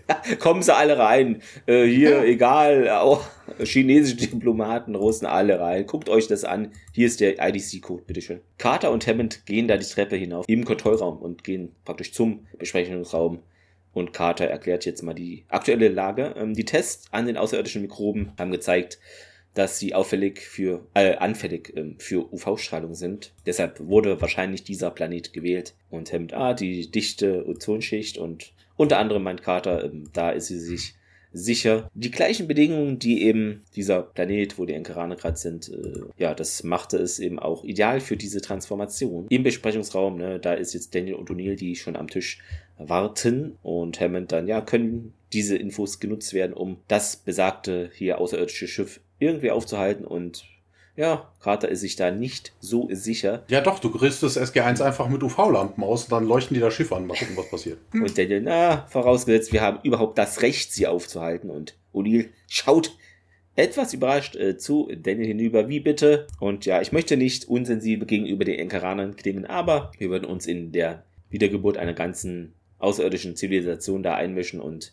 wenn sie Lothar glauben, einer unglaublich fortschrittlichen und friedlichen. Äh, genau. Und O'Neill dann, also gewinnt jetzt hier die beste Gesellschaft oder wie oder was? Nee, so habe ich es gar nicht gesagt. Äh, äh. Und O'Neill weiter, ja, du redest hier von einem Haufen gefri gefriergetrockneter Außerirdischer, deren Zivilisation schon vor langer Zeit untergegangen sind, aber die Ingeraner leben da ja jetzt aktuell und ich möchte auch nicht, dass ihnen was zustößt. Führt Daniel weiter aus und Hammond fragt jetzt mal nach, was ist denn jetzt mit diesem Roboter oder könnte er da nicht irgendwie überzeugt werden, die Transformation lange genug hinauszuzögern, damit wir die Enkaraner umsiedeln. O'Neill, ja, meint eher, eher weniger, denn er meint, ja, das ist halt ein Roboter. Ne? Und Arthur, im Grunde ist er wie ein Bote und Daniel äh, führt das nochmal, greift es auf, ja, aber er wurde eben nach dem Ebenbild der Enkarana geschaffen, äh, damit die sich eben mit ihm identifizieren und auch ja, verstehen können, wie er ihnen Dinge erklärt und was weshalb passiert. Und das könnte eben ein Vorteil sein. Also, also wie, wie Daniel da auf diese schmale Brett kommt, mal ganz ernsthaft. Das, das ist eigentlich, ne, er hat gesagt, er wurde, er wurde wahrscheinlich ja nicht programmiert, um wie ein Enkarana zu denken, sondern nur so das Abbild. Deshalb. Ja, genau, vor allen Dingen, und er ist auch nur immer noch ein Roboter. Also O'Neill hat ja, schon recht, ne? Genau. Es ist ein Roboter. Der sieht aus wie ein Enkarana, damit man besser in Kontakt treten kann. Das ist es aber ja. auch schon. Das ist es aber auch schon. Ne? Und O'Neill auch, wie? Nun, meint Daniel, vielleicht hat er ja mehr Verständnis für ihre Notlage. Ähm, aber O'Neill bleibt äh, der Beinahe, es ist halt ein Roboter. Ne? Und Daniel und O'Neill starren sich an, ein bisschen äh, spannend, grimmig. Ähm, und Daniel führt das nochmal äh, aus. Ähm, er ist eine unglaublich fortschrittliche, außerirdische Schöpfung. Wir sollten nicht einfach davon ausgehen, dass er nicht fähig ist zu denken oder zu fühlen. Aber Carter stellt das Fest, was wir bisher jedenfalls sehen konnten. Nun erschien eben nicht sehr daran äh, Interesse zu haben, zu helfen. Daniel beharrt aber auf äh, der Lernfähigkeit von ihm und ne, vielleicht können wir ihn auch dazu bringen, über sein Programm hinaus zu denken. O'Neill, ja, hm, was, wenn er nicht, also wenn, wenn wir es nicht schaffen und was, was schlagen sie überhaupt für, äh, für Oberst, meint Hammond. O'Neill meint eben, ja, das, wir werfen hier alles, was wir haben, auf das Schiff, also ja, die Waffennummer, genau, also Militärschlag und Hammond ist, äh, also befürwortet das auf keinen Fall. In der jetzigen Situation kann er das nämlich nicht genehmigen. Sehen Sie, General, meint O'Neill. Ich entschuldige mich, wenn ich das, also wenn das für mich eine persönliche Not hat, aber wir haben Monate verbracht, die Leute kennenzulernen. Und äh, ja, sie haben uns vertraut und wir haben es vermasselt. Ja, Hammond versteht O'Neills Gefühle, aber eben, man habe zu viel in diese Operation investiert. Keiner will, dass eben die Enkaraner da, dass es für die schlecht ausgeht. Und O'Neill dann aber sie werden mir keine wirksamen Waffen oder Personal zur Verfügung stellen. Hä? Ja, finden Sie einen anderen Ausweg aus dieser Sache, meint Hammond. Ähm, ja, sieht dann die anderen SG1-Mitglieder an und meint wegtreten. Er steht dann auf, geht weg und O'Neill und Daniel schauen sich leicht verärgert an. Dann geht's wieder hinüber zu diesem Planeten. Er hat sich selber damit gemeint, mit dem Wegtreten. Dann geht er. Stimmt, irgendwie. Es ist ein bisschen, ja, aber weiß ich, vielleicht ja, ist es auch so ein ne? dramatischer Abgang, oder? Einfach Selbstgespräche. Muss ja auch manchmal sein. Ja, er ist der Chef, ja, auf, der hat genug zu tun. Genau. Wir sind auf jeden Fall wieder auf äh, dem Planeten. Ja, das SG1-Team kommt näher und äh, Ilian berichtet, dass das Schiff immer näher kommt. Wir sehen es auch im Hintergrund, also wir schwenken einmal rüber und man sieht es am Horizont. Ne? Also anfänglich musste man ja noch zum Gate gehen, um das Ding zu sehen. Jetzt äh, kann man das auch schon vom Örtchen aus sehen. Und Turnier wendet sich an der Adresse ja, wir können immer noch deine Leutchen hier retten. Ne, sagt sie, wir stehen dazu, wir werden den Rest unserer Leute nicht verlassen. Tialk äh, ist wohl da geblieben. Ne? Wir haben ihn ja auch gerade in der Szene nicht gesehen. Und da konnte sich dann, ja, General Hammond hat wohl keine Waffen und keine Truppen genehmigt. Ne, das wird bestätigt. Und ähm, ja, und Ilian beschwert sich dann, ne, sowas in der Richtung, ja, hier Verräter und sowas. Ne? Ihr habt uns hierher gebracht, wir haben euch vertraut und sowas. Und ja, hier, ihr habt uns Technologie gegeben, um unsere Cities zu bauen, wo ich immer noch denke, mhm. so von wegen, hallo, das ist eine Ansammlung von Baracken. Das ist jetzt. Das ist High-End Technology Barracks. Ja, ja, könnt ihr das Schiff nicht irgendwie stopfen? Und äh, ja, O'Neill hat endlich mal, also hat ein ja, wobei, ne, eher brachial die Idee, aber er sagt dann, er erkundigt sich bei Carter, hier Carter, wie viel Naquada ist denn in diesem Generator, den wir ihnen gegeben haben? Und äh, ja, man schaut ihn irgendwie irritiert an und ja, ja, ne, Daniel auch, ne, was, was, was wird denn das hier? Und Daniel, lass mich, mach dir keinen Kopf darüber und ähm, ja, hier, du willst auch das Schiff in die Luft jagen. Ich glaube, das ist nicht, was äh, Hammond im Sinn hatte. Und äh, ja, ich werde sie hier nicht sterben lassen, sagt er. No-Win-Situation. Wir können den Leuten nicht zuschauen. Also wir können nicht zuschauen, wie diese Leute abgeschlachtet werden. Und äh, ja, aber du willst dieses Schiff und und hier, gib mir, gib mir eine Alternative. Gib mir eine Alternative, sagt er. Daniel dann, weißt du, das ist wieder so typisch Daniel. Weißt du, der erhobene Zeigefinger. Weißt du, nachher hast du, ja, was hast du dadurch gewonnen? Ja, okay, die Enkeraner sind alle tot und äh, schön. Das ist so typisch Daniel. So viel, ja, er hätte keine Alternativen. Und äh, ja, O'Neill fragt dann nochmal Carter hier, also er formuliert die Frage um. How do you make an Aquada bomb? Aber der, der Generator ist ja genau dafür designt worden, um sowas zu verhindern, also dass der hochgeht und Tata, ja, Feedback Loop, erzählt du dann, so ein bisschen Technobubble, ne, dann würde die äh, Energie sich aufstauen, anstatt rausgelassen zu werden. Und das würde eine richtig kräftige Explosion geben. Ja, ist er denn auch stark genug? Und Carter sagt, ja, das könnte schon sein. Ja, und Neil erklärt dir dann auch, was dann passiert hier. Ich muss diesen Leuten irgendwie helfen wenn du diese, wenn sie diese Bombe nicht machen, habe ich keine Option mehr. Und sie sagt, ja, ich weiß. Also muss ich ihm befehlen, das zu tun. Und Carter sagt, yes, Sir, ist dabei nicht sonderlich begeistert, äh, dampft dann aber ab, um sich dem Generator zum, zuzuwenden. Und ähm, ja, Daniel steht daneben und äh, ist nicht sonderlich begeistert. Also das sieht man ihm an. Aber er hat ja auch keine Alternativart, ne? So von wegen. Ja, ein kleiner Szenenwechsel. Carter fummelt am, Re am Reaktor um, hier, dass das Schiff immer näher kommt. Wir haben auch den, den Ort gewechselt. Wir sind nicht mehr in dem kleinen Dörfchen. Wir sind in der Nähe eines Sees. Ja, wie, wie kontrolliert ist denn diese Explosion? Und äh, ja, der Fokus der Zerstörung wird wohl hochgehen, also nach oben gerichtet sein, sagt Carter. Hier, da gibt es wohl irgendwie noch so eine, so eine Mountain Ridge, also irgendwie so ein, so ein Vorsprung, so ein kleines Gebirge, was auch immer, ein Hügel. Das sollte das Dorf wohl schützen. Äh, vor allen Dingen, hallo, da ist ein ganzer Fluss, äh, also Quatsch, ein Fluss, ein ganzer See dazwischen. Ne? Das sehen wir ja gleich auch, wenn sie wieder zurückgehen. Und ja, sie hat eine Fernbedienung modifiziert und äh, wenn man drauf drückt, wird der Feedback Loop sich, würde anfangen. Und zehn Minuten später macht's Kaboom! Hier, wie lange braucht denn das Schiff? Und äh, ja, fünf Minuten. Das ist aber auch geil, ne? Zehn Minuten nach dem Button, ne? Und dann sagt sie, ja, in fünf Minuten, achso, in 50, Ach so, ja. Five Zero, sagt sie ja, ne? Five Zero Minutes. Wir sollten das Ding aber definitiv detonieren, äh, bevor das Schiff äh, di- direkt darüber ist. Und äh, ja, wir haben keine Ahnung, was dieser Strahl hier mit dem Reaktor tun würde. Also der, jetzt ist es schon ein Energy Beam. Ne, vorhin war es so eine Energy Ja. Barrier, obwohl es Feuer ist, jetzt ist es schon ein Energy Oh mein Beam. Gott, es transformiert sich selber.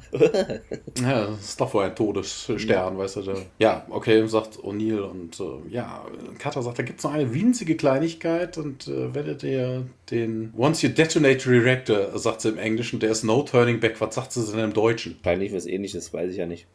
ja.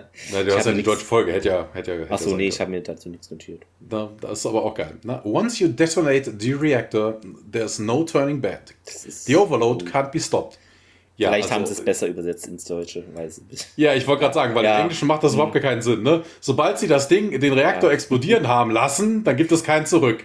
So, Der Overload kann nicht gestoppt werden. Ja, ach nee, das Nee. ist also die Detonation ist Ergebnis des Overloads. Bitte reisen Sie Also- fünf Sekunden in die Zeit zurück. Äh? Na, also eigentlich müsste das im englischen Skript heißen, once you started the, the, the feedback loop oder sowas, ne? There's no turning back irgendwie. Aber wer weiß, vielleicht stimmt auch das Skript nicht ganz. Manchmal hat man so das Gefühl, ne, irgendwie, manchmal. Nee, nee, das haben die im Englischen wirklich gesagt. Ja, ach so, gut. Ne, also once you detonate the reactor, Ja. also ne, sobald sie den Reaktor explodieren haben lassen, gibt es kein Zurück mehr. Ja, äh, natürlich nicht. Und den Overload, dass man den dann nicht mehr stoppen kann, nachdem er explodiert Das ist, ja. Es ist. Ja, auf jeden Fall, sie machen sich, ähm, sie machen sich zurück zum Wasser und äh, ja, benutzen das Boot, was dann da ist, und äh, drüber zur anderen Seite. Das meinte ich ja auch so weg. Also, Mhm. wenn, dann ist da nicht nur ein Gebirge, sondern auch ein Teich dazwischen. Also vor allen Dingen, sie, Hat, sie ja, O'Neill hat gar nicht Teich- geangelt, ne? Das, das haben wir vermisst. Ich Das zum einen und vor allen Dingen ist der Teich irgendwie, das sieht man später auch nochmal, irgendwie rechts des, äh, also das Schiff hat ja eine bestimmte, eine bestimmte Richtung. Flugrichtung und der Teich davon ist rechts. Und rechts davon, also noch dahinter, ist dann irgendwo das Dorf. Also das, das Ding fliegt überhaupt nicht auf das Dorf zu. Also das wird irgendwann mal vermutlich bei einem Sweep darüber kommen, aber es sieht gleich und jetzt nicht so aus, als würde es nur in die Nähe dieses Dorfes kommen. Also, I don't know. Wir wechseln auf jeden Fall in ein besorgtes Dorf jetzt. Szenenwechsel.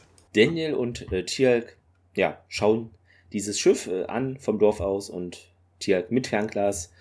Ja, Daniel dreht sich dann plötzlich um und geht weg. und Tialk wendet sich dann an Daniel, äh, Daniel Jackson, ne, hast du nicht vor, hier zu bleiben? Er dreht sich nochmal zu Tialk um, bisschen verärgert, ne, und hat die Hände in den Taschen.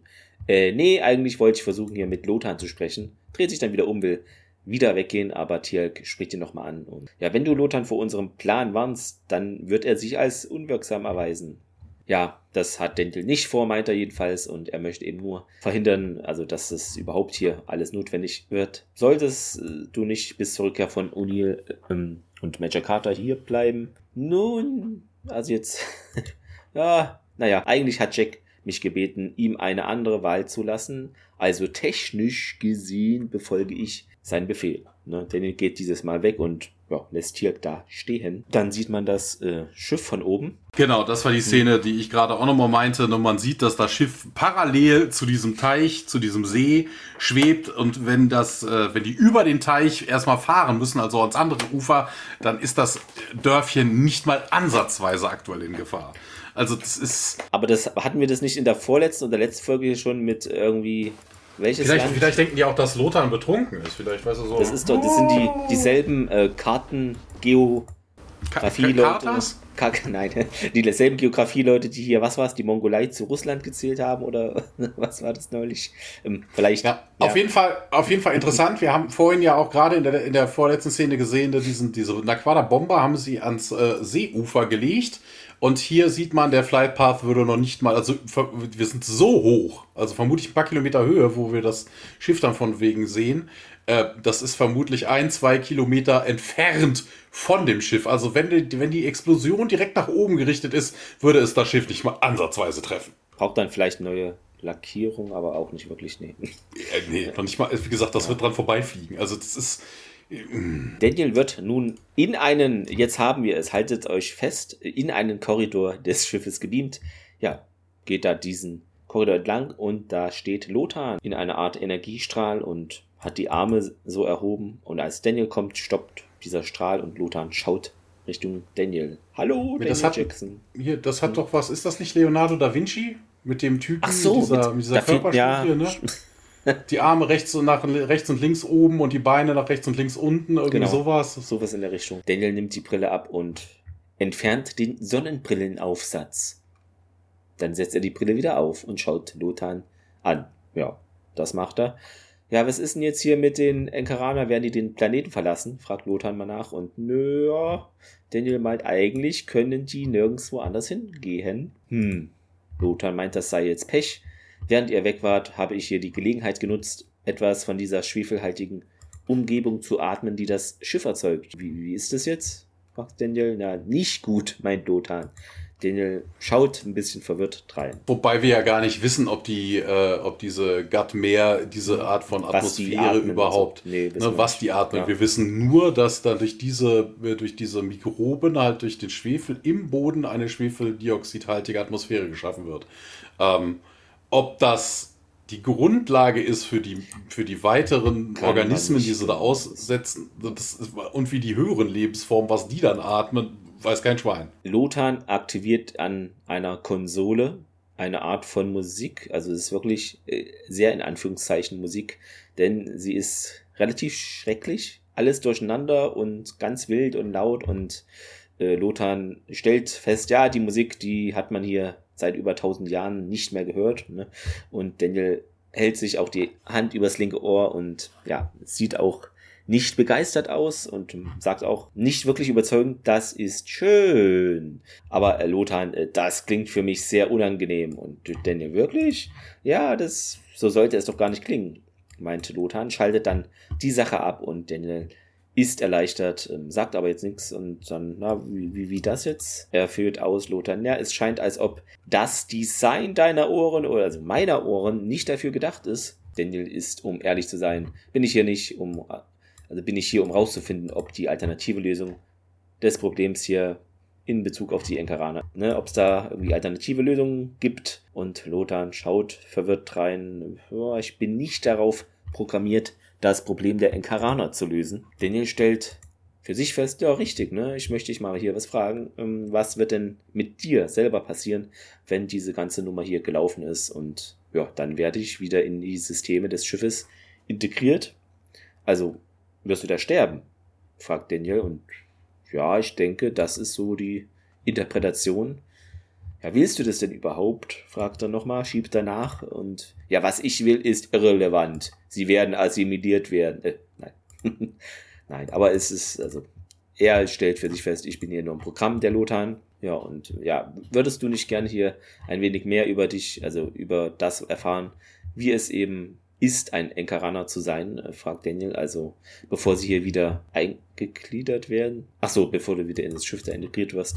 Ähm, ich meine hier etwas von diesem Planeten zu sehen, bevor er vollständig transformiert ist. Vielleicht sogar mal die Menschen kennenlernen. Lothar fragt man nach dem Zweck, was das denn bringen soll.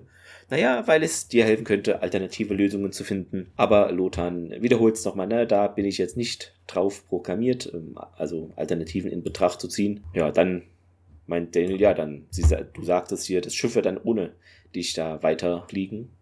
Und ja, wie ich bereits sagte, das ist hier, das Schiff ist komplett automatisiert. Ja, und dann, na, dann ist ja hier nichts passiert, meint Daniel. Also wir werden uns einfach mal hier umsehen. Wir sehen den Lake nochmal. Da sind Carter und O'Neill, äh, die vermutlich jetzt auf der anderen Seite des äh, Sees angekommen sind, in der Nähe des, äh, des Villages, des Dorfes. Äh, man sieht sie nämlich jetzt auch, wie sie auf das Dorf zulaufen. Und äh, ja, Carter macht jetzt einen auf Daniel und sagt dann, ja, kein Disrespect, Sir, aber ich bin mir nicht ganz sicher, ob wir hier das Richtige tun. Und keine Ahnung, was ist das, was ist das Richtige? Ne, wir haben diese Menschen hierher gebracht, die vertrauen uns, sie sind auf uns angewiesen. Was können wir denn sonst tun? Carter, ja, ich weiß es nicht. Und äh, ja, willst du mich hier irgendwie, willst du mir irgendwie reinquatschen oder so? Also willst du mich da aufhalten? Ja, irgendwie schon. Und ja, you want to talk me out of this? Sagt sie, yes, sir. Interessanterweise gibt sie ihm dann direkt mal den Funkzünder. er nimmt das und geht dann einfach.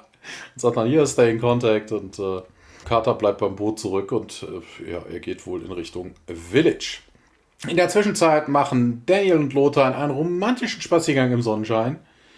Ähm, sie laufen irgendwie draußen rum, äh, man sieht Wiesen, man sieht ein paar Bäume und äh, ja, Lothar stellt dann fest, ja, die, die Luft ist aber nicht so frisch wie auf dem äh, an Bord des Raumschiffes, aber das hier ist schon besser, findet Lothar und äh, schaut sich dann ein paar Bäume an und Danny erklärt ihm dann so viel, ja, Trees und äh, Danny erklärt ihm dann, was die, was die Trees fahren und so. Äh, na, er sagt dann irgendwie, er sagt auch was Falsches. Ne? Er sagt mhm. immer, wenn du irgendwo äh, Sauerstoff findest, dann gibt, findest du auch Bäume. Äh, nein, es gibt auch andere Pflanzen, die Sauerstoff machen. Also es muss, müsste kein Baum sein. Nicht zwingend. Und äh, Natural, Nature's Air Filters, sagt dann. Und äh, ja, Lothar interessiert sich aber mehr für das Design. Und ja, die Funktion wäre auch nicht ganz schlecht. Und äh, ja, wie gesagt, ganz kurze Szene. Hadrasas Village wieder. Neil kommt auf Tiag zu und Tiag petzt natürlich auch direkt. Daniel Jackson has gone to speak to Lothar. oh, hast du ihn nicht versucht aufzuhalten? Ja, ich habe mich jetzt nicht seinen, seinen Intentionen wie, wie sperren können. Und äh, ja, aber er wird denen jetzt irgendwie sagen, dass wir das Schiff äh, aufsprengen äh, wollen und äh, ja, das, das wissen wir doch und Daniel Jackson weiß das auch und, äh, und hier nimmt dann sein Funkgerät hier, Daniel, Daniel! Daniel meldet sich dann, sag mir, dass du nicht an Bord dieses Schiffes bist. Vor allem Daniels Reaktion, er ist ja nicht an Bord des Schiffes, aber er sagt so, okay, I am not on the ship. Weißt du, das könnte man auch, weißt du, es gab ja auch schon Situationen, wo ne, wo O'Neill dann auch Daniel angefunkt hat und irgendwie sagte, Daniel, sag mir, das hast du nicht getan. Ich habe das nicht getan. weißt du, wo offensichtlich ja. man, dass er lügt. Ja, hier, was tust du denn, Daniel? Ich äh, unterhalte mich mit Lothar und äh, ja, O'Neill fällt dann jetzt irgendwie auf, so wie, oh Gott, verrät er uns, verrät er uns, das fragt er aber jetzt nicht ins, ins äh, Funkgerät, weil das könnte ja Lothar hören, er fragt dann Tialk, und Tiak sagt, nee, er hat gesagt, er würde das nicht verraten. Ja, Carter meldet sich in der Zwischenzeit dann auch übers Radio und sagt dann, wir haben 15 Minuten und äh, ja, O'Neill nimmt wieder sein Radio und sagt dann auch zu Daniel, Daniel, hier, weißt du, wie spät es ist? Ja, Daniel quatscht dann aber nur ins Mikro und sagt, ich versuche ihnen eine andere Wahl zu geben und O'Neill, hä, bitte was? Ähm, ja, hier, halten, hang on, please hold the line. Wir kommen jetzt zurück zum, äh, zum Dörfchen, over and out und dann gibt es einen Szenenwechsel in der, Zitat, außerdörflichen Umgebung. Wir sehen Daniel und Lothar, die laufen da rum und ja, du hast deinen Vorgesetzten, hast du nicht gehorcht und Daniel, nee, nicht ganz. Ja, du erfüllst deine Aufgabe nicht, Daniel Jackson, meint Lothar. Macht dir die Tier irgendwie ein bisschen. Ja, und Daniel reibt sich so den Kopf, na, nun, das, ja, du siehst, das ist nicht so, ja, ist nicht wahr. Ich wähle hier den besten Weg, um meine wahre Funktion zu erfüllen. Schau mal, manchmal erlaubt es die hierarchische Befehlsstruktur nicht, alle möglichen Optionen in Betracht zu ziehen und Lothar bleibt stehen, starrt ja an. Ich verstehe. Ja, lass uns, äh, lass uns ins Dorf gehen, meint Daniel, und dorthin gelangen wir nun. O'Neill und Tjalk stehen dort herum und schauen ich das Schiff muss an. Kurz noch, ich muss da kurz einhaken. In der letzten Szene, ne, Lothar stellt ja fest, ne, Daniel Jackson, du erfüllst nicht deine Funktion. Aber wann hat Daniel Jackson dann das, das letzte Mal getan? Also wirklich Archäologie betrieben? Hm. Ja, wie gesagt, in drei Folgen von bisher vier Staffeln. Ja, oder ne? zwei. Also Folgen. wegen, das, ja. also er tut seine Funktion, also er erfüllt seine Funktion so gut wie nie. Also der Daniel Jackson ist eher kaputt. Bitte können wir, können wir einen neuen Daniel Jackson äh, Ja, nach vier mit, Jahren mit, mit ist IPS. aber leider auch ja. Ja, mit, nach vier Jahren ist leider aber auch die Garantie abgelaufen. Dann kriegt man nicht mehr ah, umgetauscht. Nee, da mussten, ja, mussten behalten. Wie gesagt, Nyon wäre ja der Neue gewesen, aber er tauchte nur an einer Folge auf. Ähm, oder jedenfalls sein Assistent vielleicht geworden. Ja, plötzlich äh, ist es so, dass Daniel und Lothar sich in der Nähe da materialisieren und die rennt da mit fragend ausgebreiteten Armen so zu Daniel, ja, Daniel. Und Daniel dann Lothar wollte die Enkaraner mal kennenlernen. Da nähern sich auch schon zwei Enkaraner eben Lothar. Ja, sie starren sich alle da gegenseitig an und plötzlich hören wir Carters Stimme über das Funkgerät. Zehn Minuten, Sir, und dann geht's weiter im Dorfzelt. Wir sehen dort Hetrasa, Eliam und eben ja, die Dorfältesten sitzen dort. Ja, Lothar und Daniel treten herein. Eliam geht zu ihnen und Daniel meint, hallo Eliam, hier, das ist Lothar. Zeigt dann auch auf diesen und der tritt kurz vor. Eliam schaut den verwirrt an ne, und meint, ja, er sieht doch, hä, er sieht aus wie ein Enkaraner, aber habe ihn jetzt hier noch nie gesehen. Uni und Tier kommen jetzt auch noch in dieses Zelt und Daniel sieht sie an und wendet sich dann wieder Eliam zu. Ja, Lothar hier, das ist der Vertreter, meint Daniel, der Außerirdischen, ne, die das Schiff hier gebaut haben. Und der verkauft Schwefel. Schwefel zu verkaufen, Schwefel. Ähm, er wurde nach eurem Ebenbild erschaffen, um eben die Mission des Schiffes und die Gefahr, in der ihr euch befindet, besser vermitteln zu können. Ja, und Nika erklärt dann, was eben mit Tetrasar da im Hintergrund geschieht. Also übersetzt es sozusagen ein bisschen. Eliam dann, ja, und doch hält er das, die ganze Sache hier nicht auf. Und Daniel, nee, Lothar, das ist Eliam und Hetrasa steht jetzt von ihrem Stuhl auf und geht mit Nika zu Lothar, Daniel und Eliam hinüber. Das ist seine Frau, meint Daniel, Nika und das ist Hetrasa, stellt hier alle vor, Anführer des Volkes und ja, Hetrasa geht direkt zu Lothar und ja, betastet so sein Gesicht. Sind Sie jetzt hier in der Lage, die Leben zu sehen, die Sie auslöschen werden? fragt sie, wenn das Schiff seinen derzeitigen Kurs fortsetzt. Daniel sagt, ja, Lothar ist sich dessen bewusst. Lothar starrt Hetrasa an. Sie, sie kann nicht sehen, ist ohne Augenlicht. Hetrasa geht zu Eliam und Nika zurück. Daniel, ja, es ist eben das, also es, es ist etwas, auf, also das ihnen auf diesem Planeten passiert ist, auf dem wir uns erstmal getroffen haben.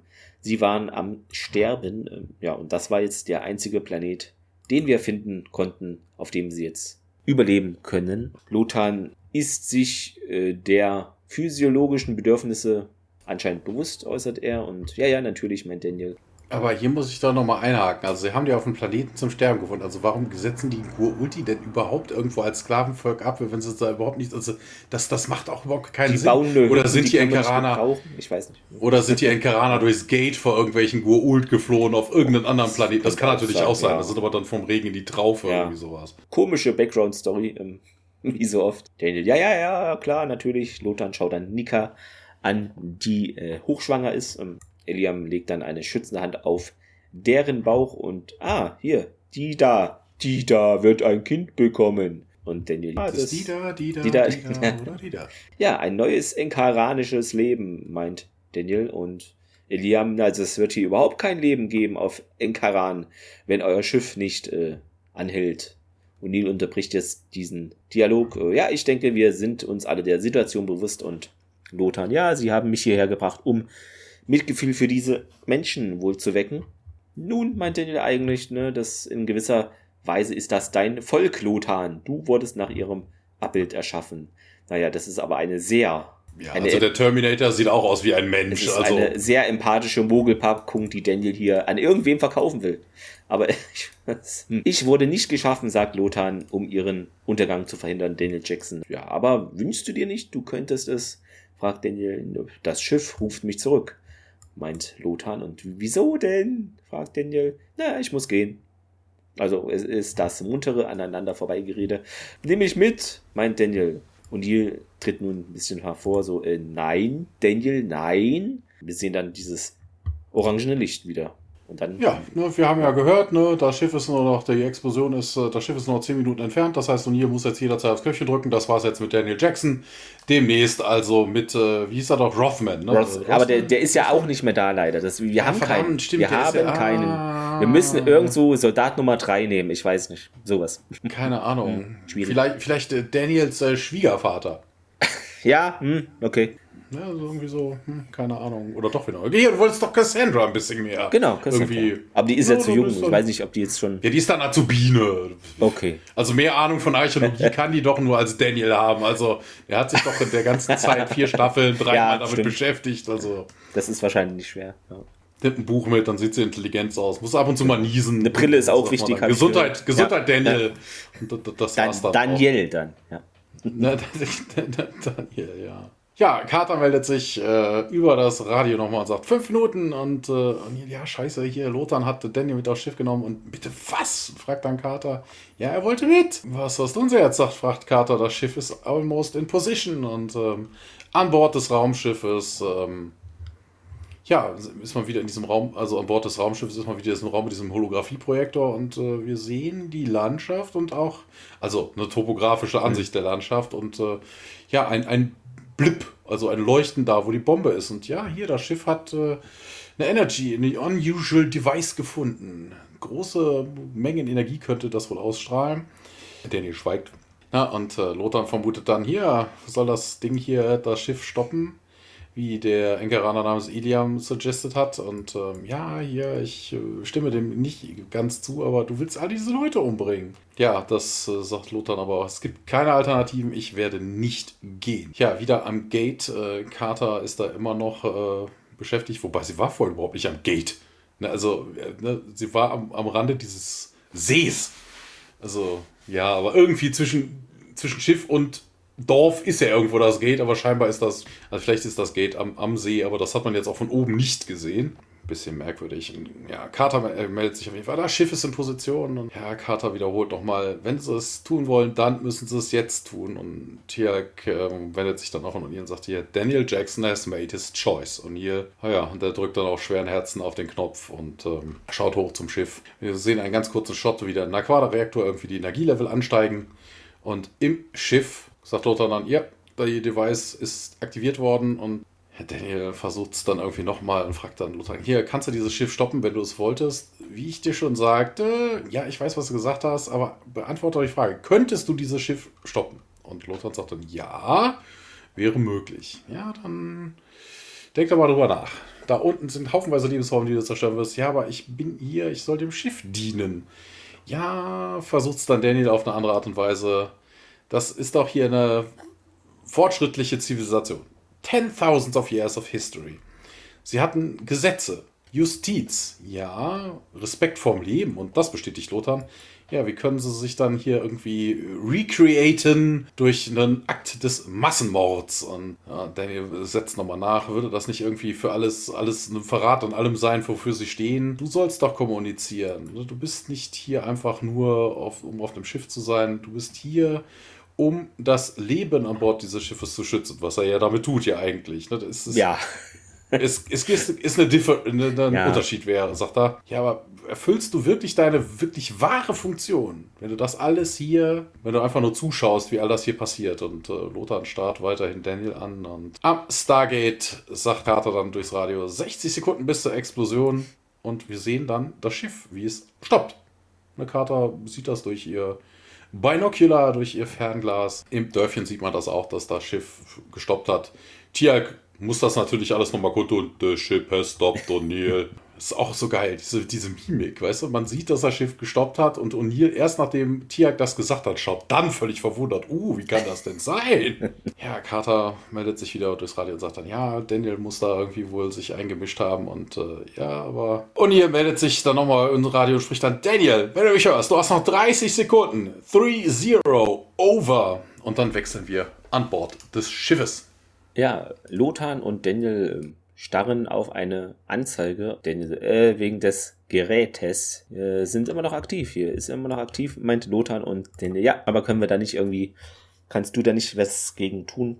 Lothar drückt einige Knöpfe auf der Konsole und dann wird die Bombe in Anführungszeichen äh, in diese so eine Kammer gebeamt und Daniel schaut da entgeistert drauf. Ja, weißt du denn, wie man das deaktivieren kann? fragte Lothar und natürlich weiß Daniel das nicht. Lothar findet. Genau, also die Bombe hätte auch einfach explodieren können jetzt. Genau. Weil es gibt es nicht in Star Trek gab es doch auch so Dinge, wenn du die beamst, dass die dann irgendwas auslösen und es explodiert, ne? Würde ich jetzt mal vermuten. Vielleicht stimmt es auch nicht, aber. Ja, ich glaube, das war bei Voyager, das waren oder, diese ja, ne? selbststeuernde Drohnen so, genau, oder sowas. sowas ja, ja. Diese Hätte auch sowas sein können. Hm, ja, deshalb schwierig. naja, Lothar, ne, wir haben ja nicht wirklich Zeit hier für sowas. Ja, wie viel Zeit haben wir denn? fragt er mal nach. Dann wieder am Gate auf dem Planeten. Wir sehen, wie Carter auf die Uhr starrt 5, 4, 3, 2, 1 und äh, sie war Höchstbietende bei der eBay-Auktion. Nein, war sie nicht, denn wir sehen O'Neill und Tirk. O'Neill schaute nicht auf das Schiff. In dem Moment wird dann die Bombe aus dem Schiff ja so geschossen, geschleudert und explodiert dort am Himmel. Ja, wir sehen Iliam und Nika da hinüber schauen. Hedrasar gerät angesichts der Situation ein bisschen in Panik. Ne? Sie kann das ja nicht ähm, virtuell, äh, virtuell, sie visuell sehen, was da überhaupt los ist. Was ist hier los? fragt sie auch. Ja, das, das Schiff bleibt, sagt Iliam. Also das ist nicht explodiert, Aber- oder? Aber hier eh merkwürdig, ne? Carter zählt runter bis zu eins und dann schaut man noch zwei Sekunden das Schiff an und erst dann wird das Ding ausgeschleust. Also das hätte schon vor fünf Sekunden explodiert sein müssen. Und vor allen Dingen, warum sie das noch in irgendwo in einen, äh, in einen, äh, hier in so einen Torpedorohr sch- stoßen und das dann da abschießen, anstatt es einfach rauszubeamen? Also es hätte ja einfach gereicht, wenn er dann plötzlich oben, oben ganz kurz irgendwie. Fünf Kilometer weit weg, beamt, zack. Oder irgendwie. Genau, und oben dann einfach explodiert plötzlich. Ne? Also kennt man ja auch so. rausschießen, das ist halt Naja. jetzt eigentlich nur, um zu verdeutlichen, hey, das ist der Sprengkörper, aber hallo bitte, wenn du plötzlich einfach dann in 20 Kilometer Höhe dann plötzlich irgendwas explodieren siehst, dann weißt du das auch. Es ist, hm.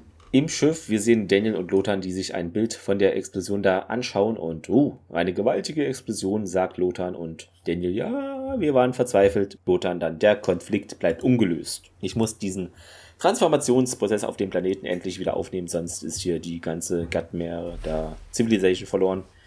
Daniel weiß das, geht zu Lothar, der da an der Konsole irgendwas arbeitet. Hier, ich, das ist vielleicht ein Übersetzungsding oder sowas. Lothar sagt an der Stelle, er müsste, also es geht nicht darum, dass er das jetzt müsste. Nämlich hier an der Stelle kommt nämlich jetzt der Knackpunkt. Eigentlich haben sie ja jetzt verloren. Ne?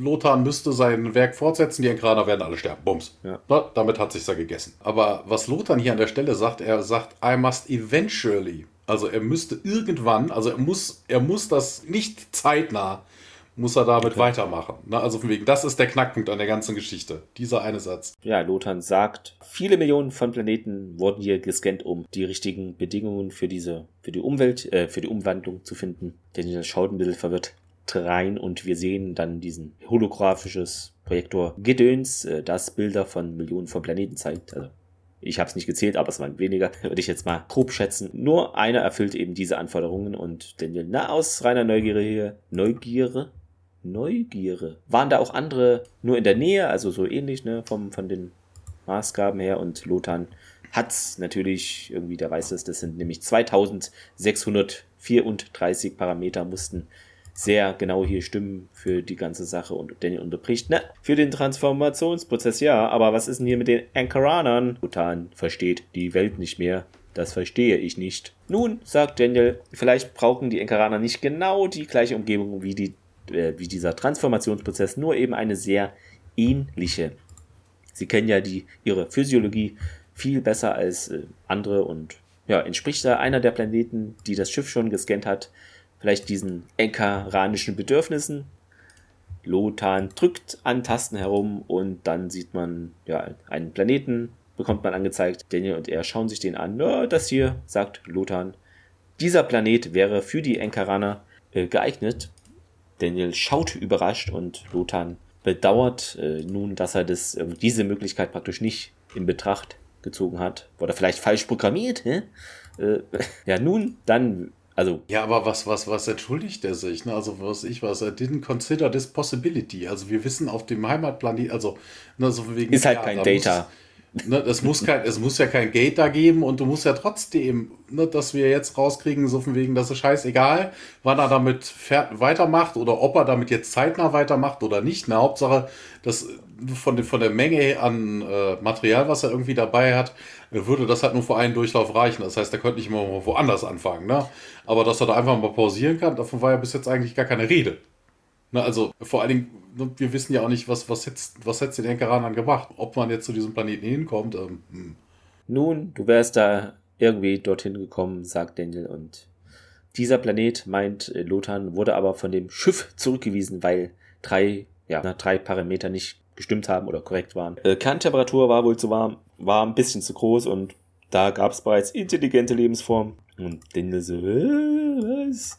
Ja, meint Lothar, aufgrund ihrer Beschreibung glaube ich eben, dass da schon Enkaraner waren. Ja, dann geht's in diesem Zelt, weiß nicht, ob es das Haupt, doch, Hauptzelt ist äh, im Dorf, weiter. Aber es wird immer weniger. Ne? Vorhin waren es Ja. Hütten, jetzt sind es Zelte. Also, es baut stark ab, die Bevölkerung. Ja, okay, weißt du, ist ja natürlich klar, weißt du, der Naquada-Reaktor, den sie hatten, damit sie sich dann Hütten ja. bauen konnten, der ist jetzt weg, also müssen sie downgraden auf Zelte. Main Village Tent, äh, Unir, Carter und Tiak äh, kommen herein, äh, um mit Hedrasa zu sprechen und äh, ja, Hedrasa, was, was, was sollen wir denn jetzt tun?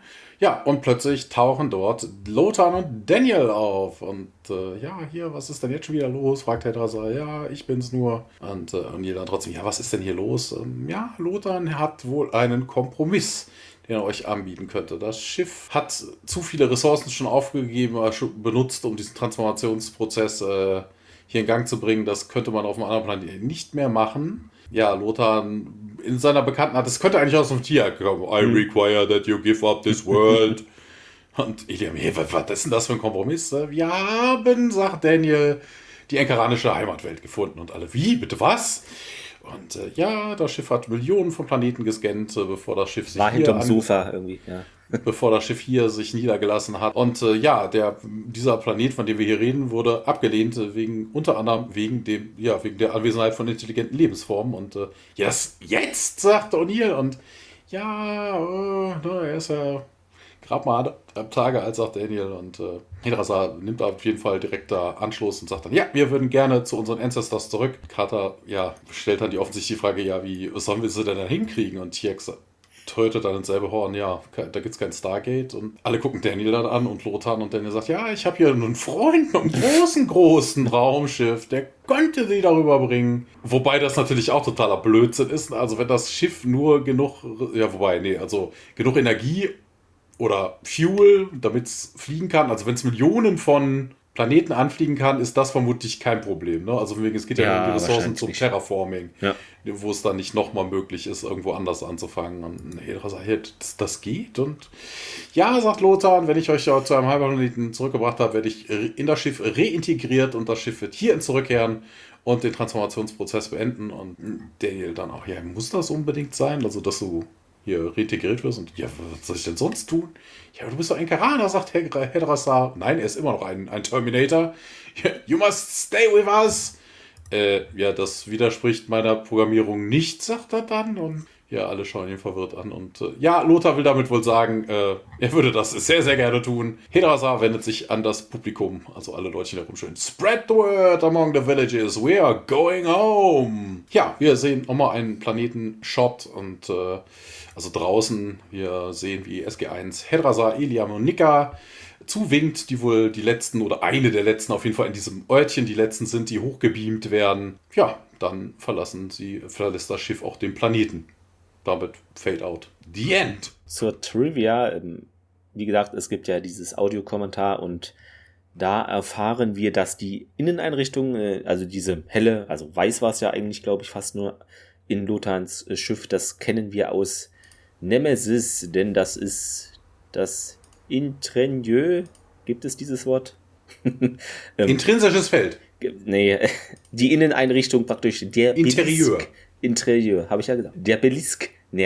Und das Urgusche Labor. Genau. Und dem. Also die Belisk da sieht von innen ganz anders aus. Haben ein bisschen um, umgemodelt, das, äh, dem Kommentar, Audiokommentar zufolge war dies die erste von Joseph Malozzis und Paul Moody's geschriebene Episode, aber die zweite, die eben ausgestrahlt wurde, da eben Window of Opportunity davor ausgestrahlt wurde. Die Dreharbeiten, das wissen vielleicht auch nicht so viele von euch, wurden durch einen Grizzlybären unterbrochen, der am Set herumlief.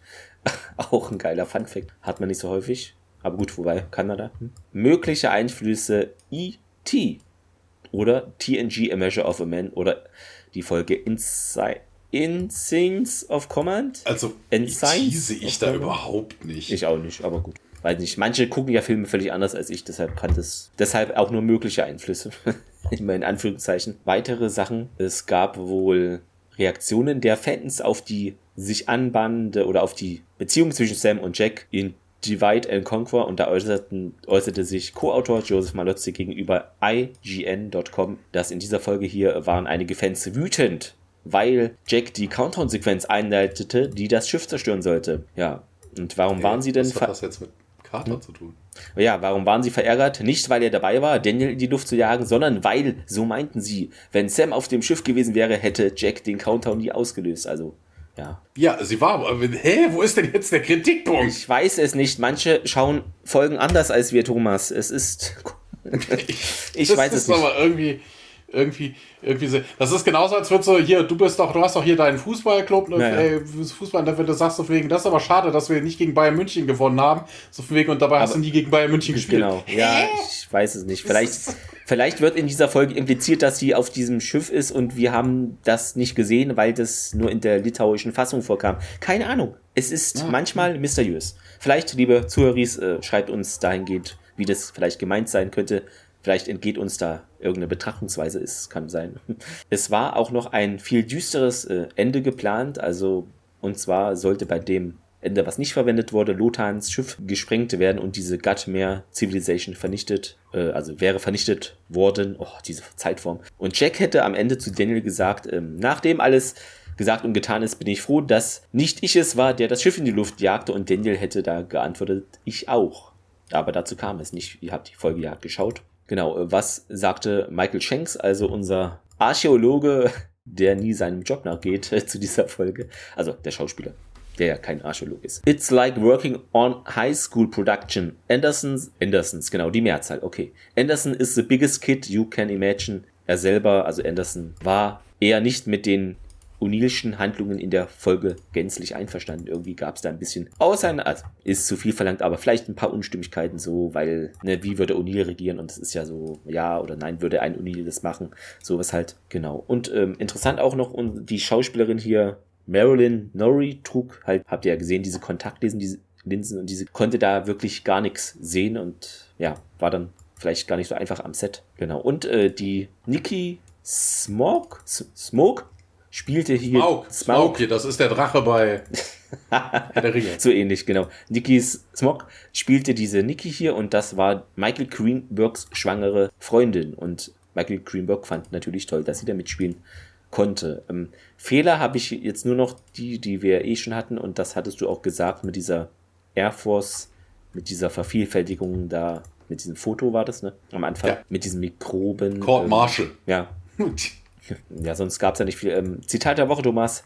Konntest Fang du an, was du ausmachen? hast, ich habe letzte Woche angefangen. Ja, ich hatte das von vom Anfang, äh, wo es eben Carter so irgendwie, glaube nicht so, ne, schauen Sie sich das an und sie entfernt das Mikroskop und O'Neill schaut sich das an und ja, sieht dieses orangene Zeug da und O'Neill so, ja, cool hier oder oha, kleine pelzige orange Dinger. Fand ich ganz Achso, ich, ich hätte eher gedacht, wenn du schon am Anfang bist, dass das kommt mit dem, äh, mit dem, sie wollen also den Planeten verstinken. Ach so, nee. Nein, ich habe Ja, ich hab auch für was völlig anderes äh, die Szene zwischen Daniel Carter und O'Neill, wo es dann darum geht, so von wegen, hey, wir müssen irgendwie mit denen in Kontakt treten und äh, wo Daniel dann sagt, na, jedes intelligente Lebewesen, das muss ja auch irgendwie capable of reason sein und äh, Carter dann, ja, werden sie denn zuhören? Und O'Neill fragt, die richtige, die wahre Frage ist, haben sie überhaupt Ohren? Berechtigte Frage. Ähm, es wird immer so angenommen, aber ist schöner Seitenhieb auf eigentlich alle Science-Fiction-Serien und auch viele Filme, dass immer so angenommen wird, dass die alle so ähnlich sind wie wir und auf zwei Beinen rumlaufen. Habe ich gehört, irgendwie wird ja auch Star Trek immer mal angekreidet. Aber gut. Kenn ich das? Muss, muss man das kennen? Star, Ist- ist, glaub, so was? ein- Star Wars?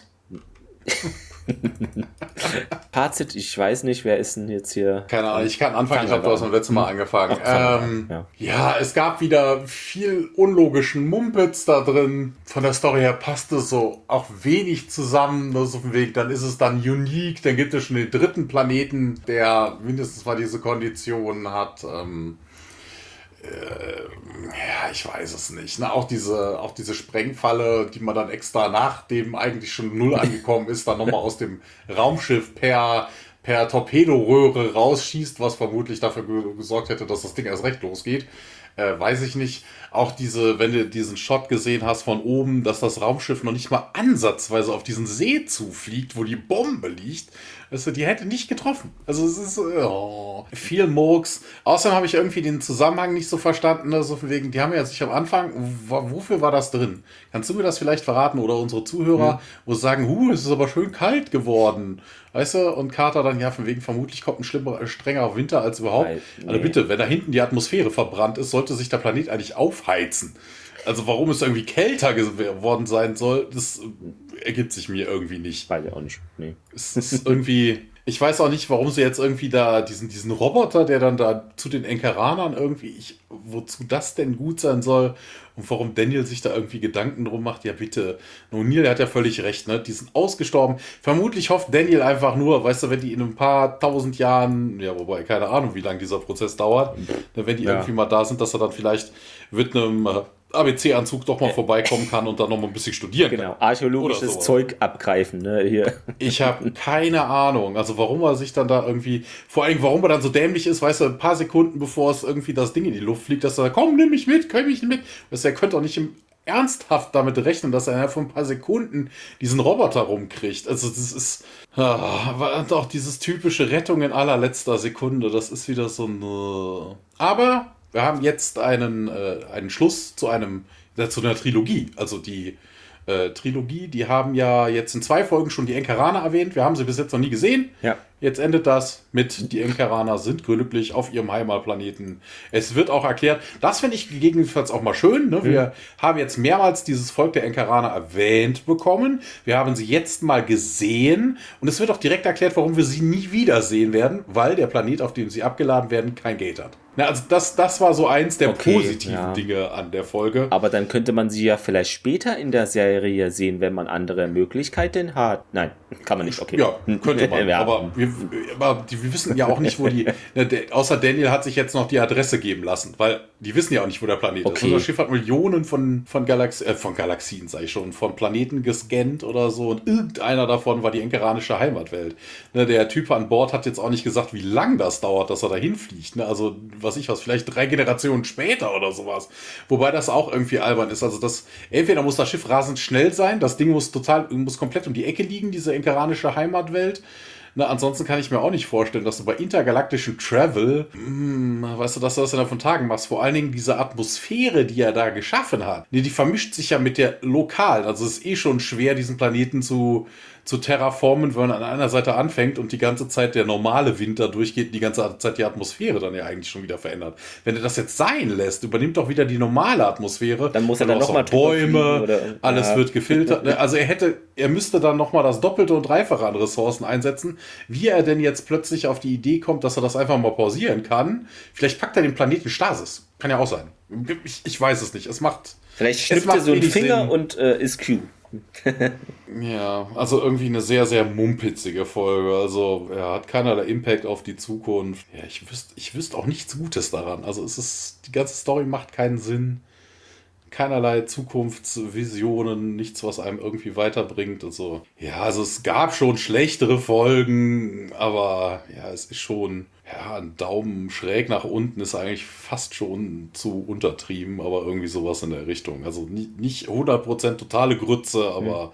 es kommt dem nah. Was hatte sie Gutes? Ich gucke mal. Arthur hat mitgespielt. Was ich gut fand und was finde ich jetzt auch in der Rückbetrachtung heute auch noch recht gut aussieht, das ist ja immer, das wackelt so, ne? Es ist manchmal Folgen, denkt man, was ist denn da los? Aber hier fand ich, sah es doch meistens gut aus, waren die Effekte. Ihr wisst, wenn ich schon so anfange, dann Nein, ja. Das, das Raumschiff fand ich irgendwie interessant. Es hatte so eine brachiale, es war irgendwie so ein breites Ding. Vielleicht nicht ganz so typisch, würde ich jetzt mal sagen, wie man es sonst. Normalerweise sind es ja immer so Formen und so, aber das war so ein breites Etwas einfach. So ein großer B. Wie heißen die? B52? Nee, sonst. Betazoide, meinst du? Nein, Betazoide. Ach, auf. ähm, du willst nur, dass ich wieder irgendwelche komischen Wörter aus Versehen erfinde, weil ich mich verquatsche hier. Äh, das passiert in diesem Podcast selten. ja, ansonsten, ähm, ich, ja, das hast du auch schon gesagt mit diesem, dass Daniel sich da so rauf versteift. Du, ja, du siehst jetzt aus wie die und deshalb bist du wie die, das fand ich, also, das war so ein bisschen so brachial geschrieben, so, ja, du siehst jetzt aus wie die, deshalb denke jetzt wie die. Weiß ich nicht, von das mir ist, aus ja, hätte, genau, von mir aus hätte der Lothar gar nicht jetzt so aussehen müssen. Natürlich sollte er das irgendwie suggeriert werden, dass der jetzt sich in die hinein, aber das war so ein, ja, also ich kann verstehen, dass man je nach dem Ebenbild erschafft, ne, wenn man den irgendwie jetzt runterbeamt, dass man mit dem wenn man den, kann. Aber das hat man ja nicht gemacht. Ne, also also wenn, nicht, du jetzt das, wenn du jetzt ja. so ein, so ein, so ein Gatt mehr darunter schickst, der aussieht wie so ein äh, Independence ja, Day ja. mit Tentakeln und sonst was, dann laufen die weg. Da ist nichts mit. Nee, aber das war irgendwie so eine, klingt komisch, so brachial geschrieben, aber das naja, so über den Zaun gebrochen. Unorganisch, äh, genau, über den Zaun gebrochen und ansonsten, du sagst es schon, hat jetzt nicht irgendwelche Auswirkungen auf uns. Also manchmal gibt es ja auch Folgen, die haben vielleicht eher emotionale Auswirkungen auf die Charaktere oder ähm, auch in später, aber halt nicht auf die Main Story, aber so ist jetzt hier auch nicht der Fall. Was vielleicht noch ein kleiner interessanter Fakt ist, äh, dass halt O'Neill Carter mal wirklich was, mal was befiehlt, wo sie eigentlich das von sich aus nicht so machen würde. Also sie sagt ja auch, nee, eher nicht hier und dann gebe ich, also das war vielleicht mal recht interessant, aber sonst finde ich die Folge auch jetzt hat einen überschaubaren Wiederschauwert. Ähm, deshalb, ähm, ja, notiert es in euren Büchern. Folge ich Thomas Fazit und gebe einen leichten Daumen nach unten. Ui. Ui, jetzt ist aber jetzt. Wobei, nein, nein, nein, nein, nein, nein, nein, nein. Wir sind uns nicht einig, weil ich sagte so von wegen, sie ist nicht ganz Grütze, also Nee, mein Zeigefinger jetzt- ja, ist- tendiert, ist, ist schräg nach unten und tendiert so nach ganz unten. Ach so, nee, okay, ja, sagst, aber. Das ist so, also da war nichts Gutes in meinen Augen dran. Also du bist ja noch, du hast, du hast, du hast auch wieder schräg nach unten, aber der, der, der Daumen zuckt so Der in die Mitte. Nee, nee, ja. Der bleibt halt leicht unten. In eurem Rerun könnt ihr die gerne, falls ihr jetzt die Folge nicht geschaut habt, äh, skippt die einfach und geht zur nächsten. Außer dann passiert das dort auch. Das wissen wir jetzt aber noch nicht, denn wir haben die jetzt noch nicht wieder geschaut. Ja, was kommt denn nächste Woche? Genau. Die nächste Folge heißt im Original Beneath the Surface und das ist natürlich wahrscheinlich äh, Windows-Werbung. Ja, ich, ich gucke gerade, ich gucke Schlechter nach, was liegt denn unter, was liegt unter meinem Surface? Ach, ein Rollenspielblatt. Okay. genau. Auf Deutsch äh, der Planet der Eiszeit. Der Affen. Der, der, ja, hm, fast. Und äh, wenn ich jetzt, ich, ich sehe ein Bild und jetzt erinnert mich diese Folge an, es gab eine Voyager-Folge und ich glaube, die ist da ein bisschen ähnlich und zwar geht es in dieser Folge um SG1. In der Voyager-Folge? Genau. und äh, auf jeden Fall arbeiten sie aus irgendwelchen Gründen in einer Mine. Hm, vielleicht eine Aquada-Mine? Nobody knows? Doch, ihr werdet. Achso, ja doch, bei Star Trek gab's das doch auch. Hier, Ne? Kirk und Pille, die dann hier auf äh, Rura Pente. Ach so, ja, aber das war ein anderer Hintergrund, wie die da hinkommen. Egal. Ja. Aber Ja, da sind sie nicht durch Skating gekommen, das, das ist mir auch klar. naja, wir werden sehen. Auf jeden Fall ähm, Eiszeit mal gucken, was dort passiert. Äh, vielleicht ist es ja so eine richtig schöne Folge. Wobei, hier, Roland Emmerich hat doch auch hier dieses, wie hieß es denn gleich, äh, dieser, dieser Eiszeit-Film, wo die neue Eiszeit kommt mit dem U-Boot, ne? Wie hieß denn das Ding? Das war doch Roland Emmerich. bin ich gerade nicht im Bilde. Ja, warte, warte, warte, warte, der kam vor ein paar Jahren, den habe ich geguckt. So gerade Irgend so ein 2012 ist es das? Nee, ne?